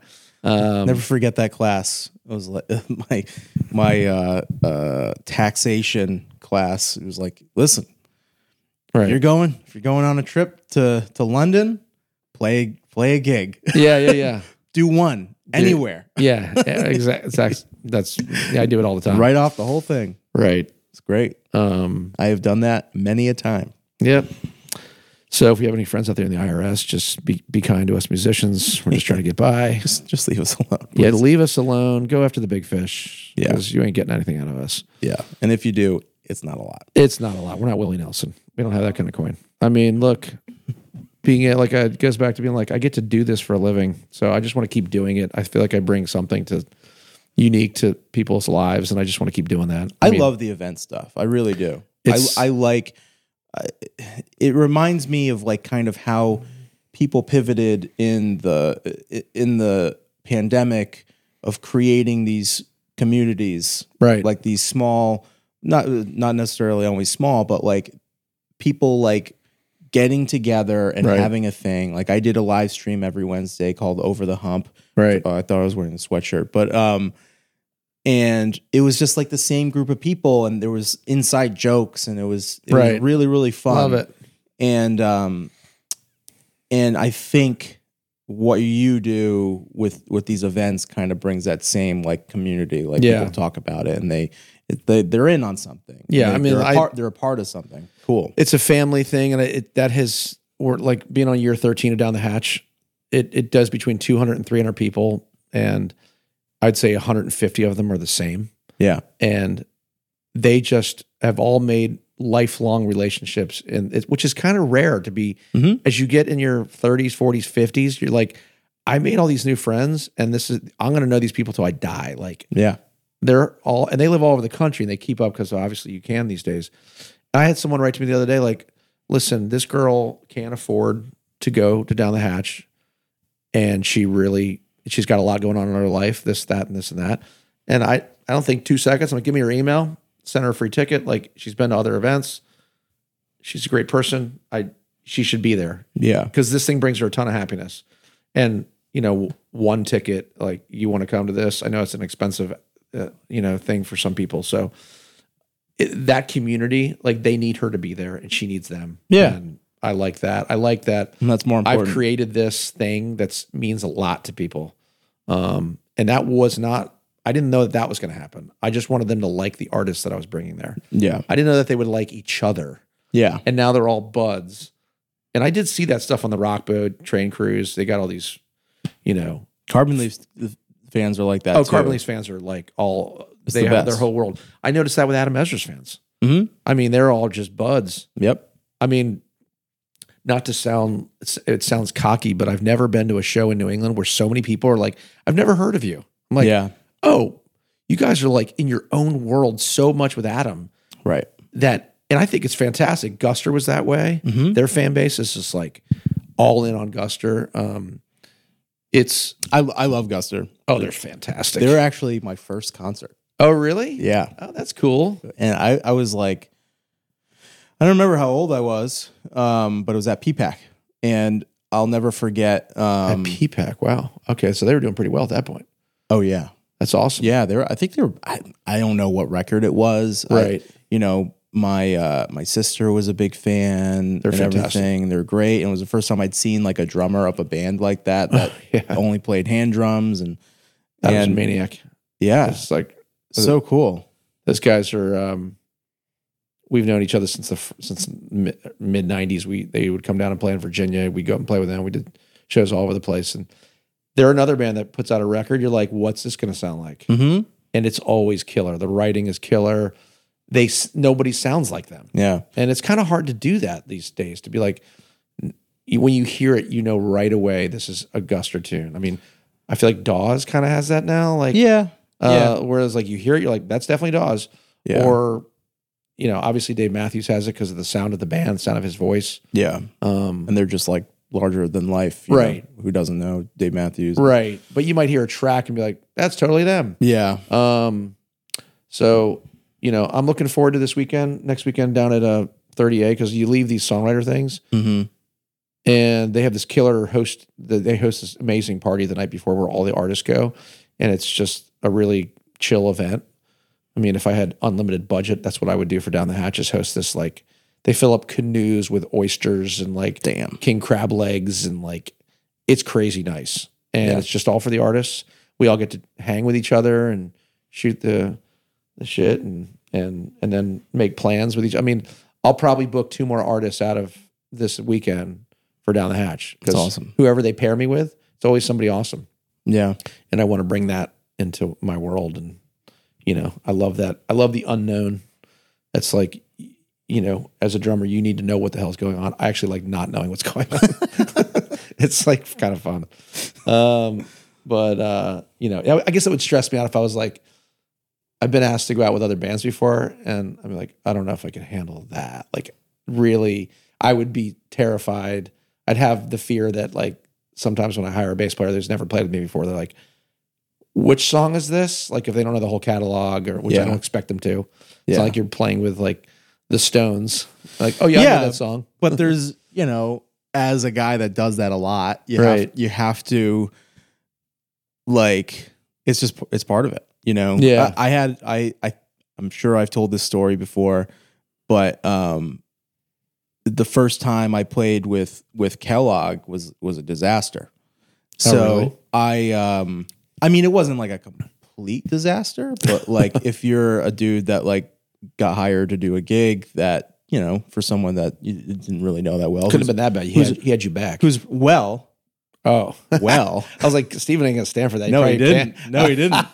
So he um and this is and this is like this is a great story. So Sure. he he uh he had me play this gig with him. It was me, Cookie, and and him in um I think it was some I think it might have been Pittsburgh or or someplace in Pennsylvania. But um he had me come out and I to, to give you a little bit of a backstory, I was full time bartending Right. you know i had i my band that i was in that i was like die hard gung-ho like had broken up. I wasn't playing a ton. Right. um i was playing with dan. That was my biggest okay. gig. That was like my only main kind of focus at the time. So i was doing that. Stephen saw me play with dan and he asked me to do to do a gig with him. You know it was essentially a gig that could have also worked as a uh, as like an audition you know Mhm. for whatever because he was, he was still playing with boots and everything and um doing tours but after the gig you know there was some maybe entrances I miss and and, Okay. and and whatever. Like, you know, he I wasn't playing to the point where he could really feel confident and comfortable Right. in front of the stage to just do his thing and not have to like telegraph everything. Sure. Whatever. Yeah. And me being naive, young, whatever, you know, just looked at it. I was like, oh man, that could have been better. But he was like, you know, he was bummed. Yeah. He's like, dude, He's what like, happened up there? bro you Yeah. know understandably so and and um you know he sent me uh he sent me an, an email that Had you seen many Kellogg shows prior to that? Did you know No. his deal? no Because yeah, he can I be didn't all really- over, the, he can be all over the map. yeah i didn't know i didn't know him at all um and you know it was a lot of material to, Yeah. to learn and For the- sure. and it was like you know first time i had i had really had to do that Right. Um, but long story short, like that was the longest ride home, like for me. I was so I was so bummed out. And um I took that kind of as an opportunity because like I knew he wasn't gonna call me for another gig. Right. It was it was a one off gig. It was a one off gig. Oh. so there was nothing on the books. And I was like, there is not going to be anything on the books after this. I was so I was so pissed. I was mad at myself. Right. You know, uh, part of me, like you know, the, ego part of me, I was like, I was pissed at just the situation Right. and everything. But, um, so I basically just like got home. You know, Yeah. and I was like, all right. What am I? What am I going to do here? Like, am I going to be a bartender? Or am I going to be Right. a musician? What So- year is this? This was um oh man, that's a good question. I don't know. It was probably 2013, 2014. Okay. Um so it was when Stephen was like ramping up. He had just uh come out. I, it was after like he came out with Thanksgiving and so it, it could be even further after that. I don't Sure. really remember. Um but I was like, am I going to be a musician? Am I going to be Yeah. or or a bartender? What what's it going to be? And I was like, I, I just you know I don't know if I can do Oh, this glad because when you're when you're like the part of a, a collective band and that just goes away, Right. It's just the balloon is just completely deflated. Sure. Um, so I had said I'm going to do this, and I called him up, and uh, I can't remember the exact situation of why we would have rehearsed for something else. Mm-hmm. Um, I think maybe there was another one off or something, maybe one other opportunity Right. that that was on the books from before. So I I booked a rehearsal room and I was there every single day and I and I got the songs like you mm-hmm. know back to front and whatever, but could could play them backwards. I was like, all right, I'm coming over on this day. I basically demanded another oh, chance. Oh, to Stephen. Yeah. Yeah. I basically like said I I can't like leave it, you know, how it Right. was. So I went to his house and, you know, I don't know what if he was expecting that, but we played together and, you know, it was completely different. Right. It was like me trying great, a dude. 100% and actually like doing my best and whatever. Um, and regrettably, I didn't do it from the start, but he gave me another chance. And then, then we played together for, for a few years after that, Right. which was awesome. I feel like I maybe ran into you in his basement one time. Yeah, because we were borrowing A Wurlitzer? your Wurlitzer, Right. and then you you had brought it back, and that's that's the first time I met you. Yeah, Yeah. mm-hmm. That's cool. yeah, those are good times. I mean, that story like started that got me to like know like oh this is like Yeah. this is like the livelihood of someone, and they're not fucking around, yeah. they- yeah. Yeah. and and you have to go and put This isn't just a 100%. thing. Yeah, you have to put 100% forward because it matters so much to the fans that they're trying to connect with. The last thing you want to worry about is is if are the people behind me uh, like going to Right. do I have to worry about the people behind me? Like that's the last thing Right. Yeah. Exactly. That's tru- a good way to look at it. Well, you're a fantastic drummer, dude. Thank you. So you really, you really must have. I don't know what. I, I mean, I, I, can- I get wh- when that can be. Uh, you know, you- I'm, you had the skills already when you played the first time, I'm sure, and you just probably were like, "Well, I was just a different guy. I just was like different mindset. Like, okay, Yeah. let's let's tighten things down. yeah. Um, tighten them down so then you can loosen them back up, and it's fine. It's like someone it's like someone getting a bad grade and being like, "Oh, oh, hey, come on. Yeah, yeah, yeah. What the hell? what are you doing?" Yeah, Like, I got those bad grades and just bolted out of college. But yeah, it's like, but you Like, knew. yeah, I- if you wanted to do it, you're capable. yeah, you know you're, you have the capability but it's Right. a matter of taking the raw talent and and Right. and working on it to a point where you can do stuff and yeah, and you know and then the other side of it doing my own solo gigs and playing a lot of I play a lot of guitar now too is just learning about the dynamics and where you want things to go and and, Right. and how to play just on that side of it you know doing a lot of singing and you know which I've always done but like that's what I said to you after this gig. I was like, yeah, it it it, it makes such a difference to play with a drummer that actually plays guitar and sings Hmm. because they totally get the song. They're in it for the song.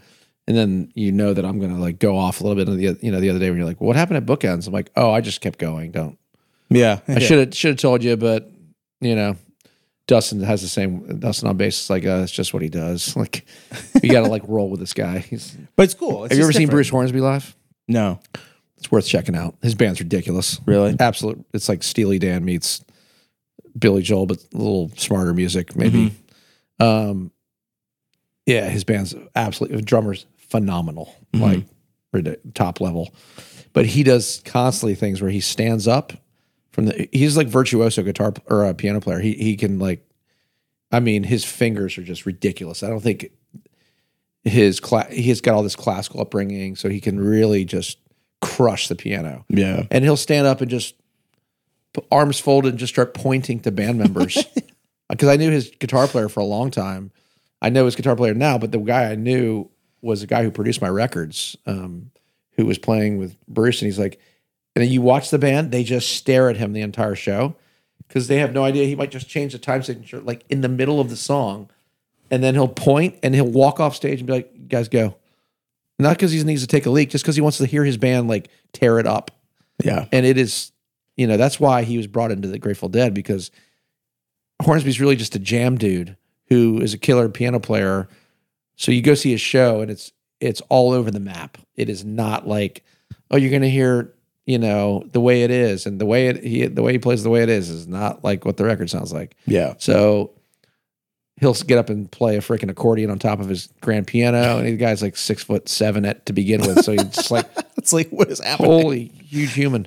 Um, but uh, yeah, he he he definitely takes his band for they're on a short leash, Yeah. so that they can run free when they want to. And then it's like, all right, we're back in the song, Right. and I've changed keys. Uh, Did you hear that? And I'm now back to the original key. Yeah. Like, oh, by the way. I could. I'm not. I'm not a virtuoso to to do that kind of shit. Yeah. If I do that, it's by mistake.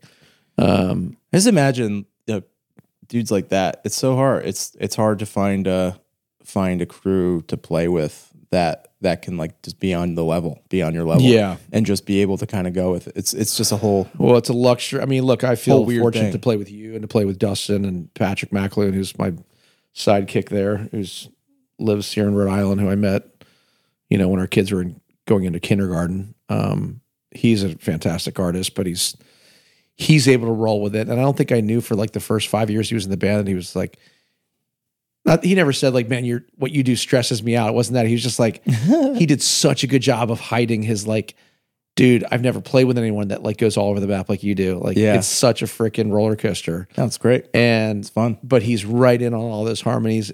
Even if I'm like six feet from the mic, he knows I'm going to get back there. Mm-hmm. And he's, it's like, how are you connected to me like this? This is awesome. No, that's great. So um, I feel fortunate to play with people like that. Yeah. Because not to say it's a bummer to not play with people like that, but when you do, you're like, oh, that's probably like where Stephen was for that one moment. Like, oh shit, I know that you have this, but it wasn't there. That, and Yeah. I'm glad that you went back. That says a lot about you, and it says a lot about him to be give you another shot Yeah, no, it was because he's just like cool. I know Stephen real well, and he's he's hardcore about his the way it's coming out on Mhm. stage. So it's and I don't think he knows until it happens. But then when he has it, it's just like this is what I I need right now, and I need it to always be this. Yeah. until it's something else. Yeah, it's cool. It taught it taught me a lot about like, you know, like having the signature parts of tunes and having people the, the familiar things come in and like, you just people, can't. people expect it. It's like you can't miss those things. Like those those things have to be there, or Right. or we're not doing the our job the right way. Right. Which is which is cool. It's yeah. cool. Yeah, I got to see. So when when is Carbon Leaf coming to New England? Because I want to come. I want to come to a show Um, probably not till like the fall or something. yeah, probably not till towards the end of next year. I'm trying to put year. together something where we could all play at um that India Point thing.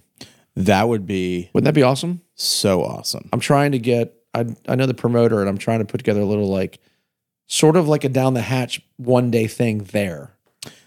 And I would have you to, know- I I mean, that's a great spot. yeah. I've seen a few shows out there. Can it can it happen? yeah, yeah. I'm I'm pushing hard for it. Maybe get alternate routes up. Maybe Stephen, Carbon Yeah. Leaf. It'd be awesome. I think it'd be really fun to put a bunch of bands like minded, like a mini festival for the day. they did something like that with like all the Virginia based bands, like all the old school Virginia bands, uh, pretty recently.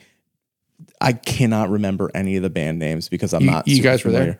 No, we weren't. We weren't there, but they did it with like a bunch bunch Huh. of groups down there. Something along Was it in Richmond? lines. Yeah. Okay. Yeah, yeah, yeah. And uh, I'll have to find out who what bands they were, but it was Right. the same kind of thing. It was like an era of music. All these bands that yeah, that's my thing. Is like get this era together. yeah yeah Virginia Coalition, maybe. Yeah. Um, some some bands that are like we all sort of toured at the same time. I mean, Guster would be great, but Guster could probably crush that thing on their own. yeah. So We've been But- looking for an opportunity to play, like to do a Rhode Island. Rhode Island's tough, man. And I live It here. is tough. It's not like what it. I used to play Lupos and we'd put 900 people in there, Mm-hmm. and then we moved to the Strand. And if you did 600 people in the Strand, it doesn't look so good. Yeah. So now it's like I don't know if my fans want to roll out to the Met uh any like I don't think that that's that's their thing. So I have been doing these things where I'm like I'm going to rent out this mansion or rent out this restaurant. I'm going to sell 150 tickets, let it sell out and it'll just be those people coming to see me do my thing and it's not as public of a show because it usually sells out quick and it's a smaller ticket. Yeah. Um, but I don't know. It'd be nice to do something larger scale. How many people? It's been forever since we've done that. What's the cap or how many people are at, at Oh, in India? India? India. I mean, I would imagine it's probably a couple thousand, yeah, probably. if not three, maybe. Mm. I mean, I've seen, I saw Brothers Osborne there. Um, saw somebody else. I saw Michael Franti there. Oh, really? It was a great show. He's the best. I've never, I've never been there. I used to live. I used to live in uh, Oh, you haven't seen a show there in yet? Fox Point. I used to live in Fox Point. Oh, and- okay. And I could hear the music yeah. from from there, and it was like I was like, oh, we should go there, but just ne- I never never ended up going there. Dude, it's killer. They just, I mean, it's not a, the grounds are just the grounds. It's just dirt and like some gravel. Yeah. and they need to work on their like catering. But they now they have a much better situation where you just go up to a cooler and you walk out. It's kind of like what they have at the Dunk now, where you're like kind of in a convenience store Okay. and you just walk out with your card and you just pay. Oh, You don't have to wait in these giant beer lines anymore. that's cool. Um, now, if you want a hot dog, it's going it might take about an hour. it's a whole other but- thing. yeah, show up with a gagger in your pocket. Yeah. But uh, it's uh, yeah, no, but it's a, it's a because it's just so conveniently located. yeah. No. You know, it's- Providence needs something like that. There was a rumor that they were going to put an amphitheater downtown. Mhm. Uh, Coran, who manages Dave Matthews, was like looking at doing this, Mhm. and I was like, I could work there. Like maybe I would like bail on music for a while and work run an amphitheater. That's kind of fun, but then it didn't happen. So I'm like, okay, well, Yeah. I'm retracting that that part of my life. Like, And they could. I mean, they should just turn the the skating rink into. It used to be a venue. Oh. They used to have shows there. oh really? Yeah, I remember. I saw. Um, it'd Be great. I saw Everclear there, Oh really? and it was horrible. Oh yeah, we've played with Everclear a couple times. I think they're they're legendarily. Yeah. uh, yeah, they just have a sound that's not Yeah. the same as the record. Right. Exactly. Nice Leave it- dudes though, but leave it there. um, but anyway, they they used to have stuff there, like you just cover up the rink and and make stands or seats or whatever you got to do, and they need to have more of that stuff. that would man. be cool. And they had the the they used to have the 95.5 WBRU uh, concert series Right. on, on the lawn right across the street from uh um uh the mall. Oh, So there's like oh a- yeah, yeah. big- I, I played there one time. Okay. I did play there one time, right? That in that mall, a lot, that grass plot, right down from the Capitol. Yeah. Yeah. Yeah. yeah. Yep. I saw um it's a band that does Semi-Charmed Kind of Life. Third Eye Blind. Yeah, saw them there. Which We have some stories of those guys too. really? Oh God, yeah, legendary stories of craziness. Really? Stevens, Stevens, uh, uh, he's made a career at not talking trash, just like he just has rubbed people the wrong way in Yeah. various places of his career, uh, and we've we experienced it firsthand Hmm. several times. I'm not. I'm like the fiftieth person to say that. Yeah. yeah Anyone yeah. that's ever like played with the band, and we love that record so much. Like that when that record It's came so out, had like so many freaking hits on it. Yeah. So and great writing. But yeah, we had some moments. Hmm I won't get into it on this podcast. It's a whole other podcast. Talking trash, Pat McGee. Yeah. Um, no, but I mean, there's there's great opportunity. It's, it's just a, it's a strange state because it, it you know the state kind of has like a stranglehold on like what the things that happen and Right. stuff, and they don't just let the arrist run free. Just let things happen, which, which I think would be Let's cool. work on getting that thing together. Even that would like- be that it's just- kind of a no brainer. Like, saying just saying it out loud got me excited about. it. yeah, man, it's really like it could be. You know, it might not make anybody rich, but it'd Mhm. be a really awesome show, and It'd- it'd yeah, be it'd great, great. to play in front of a bunch of people Mhm. um, that normally probably don't. Maybe I didn't know you guys were still playing. Like I, I'd hear that. We'd probably all hear that from the various fan bases. They're like, yeah, you can come see us in Boston or like you know, Providence often gets jumped over, as you know. Right. You, you grew up here. You probably like, we're like, nobody stabs in Providence. Well, everyone always asked me, like, oh, when are you guys playing around here? I was like, well, around here means Boston. yeah, or, exactly. You know, New York. Right. So- And then Rhode Islanders, they don't want to go anywhere. I learned that. Like Oh. people were just were like, Yeah. when I asked my mailman to sing the national anthem with me at Fenway Park, he admittedly, as a Red Sox fanatic, had never been there in his life. That's, And he loves the Red Sox and he pitched in like college. And he had never been to Fenway Park and he lives in Rhode Island. That is outrageous. Outrageous. And so the first time he went there was to sing the national anthem with me. Wow. And he was just like, You gotta be kidding me. I'm not go I can't go up there. Uh, why would I go there? I can't I can't like almost like an anxiety thing. Like, I don't leave Rhode Island. Why would I go there? Where do you park? like, don't you don't park. You're gonna come with us. We're gonna drive you there. And then we're gonna we're gonna go sing the anthem, and then you get to stand on a home plate at Fenway Park. He's like, "Oh Where do my you park?" god, That's so, that's the best. and That's the most Rhode Island answer ever. yeah, where would I park?" I remember going to a party with a couple friends of mine in Narragansett, and then we got back to Cranston. And my buddy was like, "Oh man, I'm so happy to be back, be back in Cranston." I'm like, "What did you just say?" From yeah, Said no one ever. right. well, when I was trying to convince my daughters to go to URI because you know I took them the slowest route I could take. I can get there in 36 minutes if I really want to. yeah, Uh, but we can also make it 56 minutes, and it Yeah. seems far in Rhode Island. Drive an hour and you're still in the state. That's unheard of. yeah. So You're in Like- the woods, basically. yeah, I'm like, when was the last time we drove down here? They're like, never. I'm like, exactly. Yeah. You're not going to see me. I'm not going to be driving by campus waving at you. Right. Like you're going to live in your own world and you're going to have a great old time down here. So I was so glad that you know two of them decided to go there, which is like uh, just the greatest gift ever. yeah, I think I may lose the the last one to Colorado. We'll see. She's super hippie. yeah. And I took her out there for my, one of my Denver shows. Took her to Red Rocks. Took her to frickin' We went snowboarding at Copper Mountain. She's It's a strong pull. this. And we took a tour of UC Boulder, which is maybe one of the nicest campuses in America. Like, Really? it's ridiculous. I've never been. No. It's an absurdly nice college campus, and you're looking at mountains, and there's just like it looks like they paid actors to like run around on the quad that are like everyone is like super crunchy, good looking, Yeah, like yeah, hacky yeah. sacking and freaking Yeah.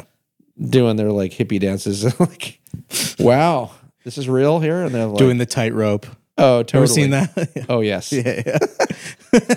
it's ridiculous, man. I'm like, oh boy, this is. uh I just thought it'd be fun to do a college tour. And I'm like, she's gonna want to go here now. Yeah. It's a strong pull. and it's how much? It's beautiful. Yeah, I'm gonna need to sell a lot of guitars for her to go to college there. uh, so, all right, dude. Yeah, Well, man. Thanks for doing it. Thanks for Appreciate letting me it. be long winded, and hopefully you don't have to edit the crap out of this. It's the best. I love it. love it. All right. And that's it. That's the episode with Mr. Pat McGee. Really hope you enjoyed it. Uh, email the podcast after the gig pod at gmail.com. You can also check out the Patreon at patreon.com slash after the gig as a way to support the podcast. And that is all. I will see you next time. Bye.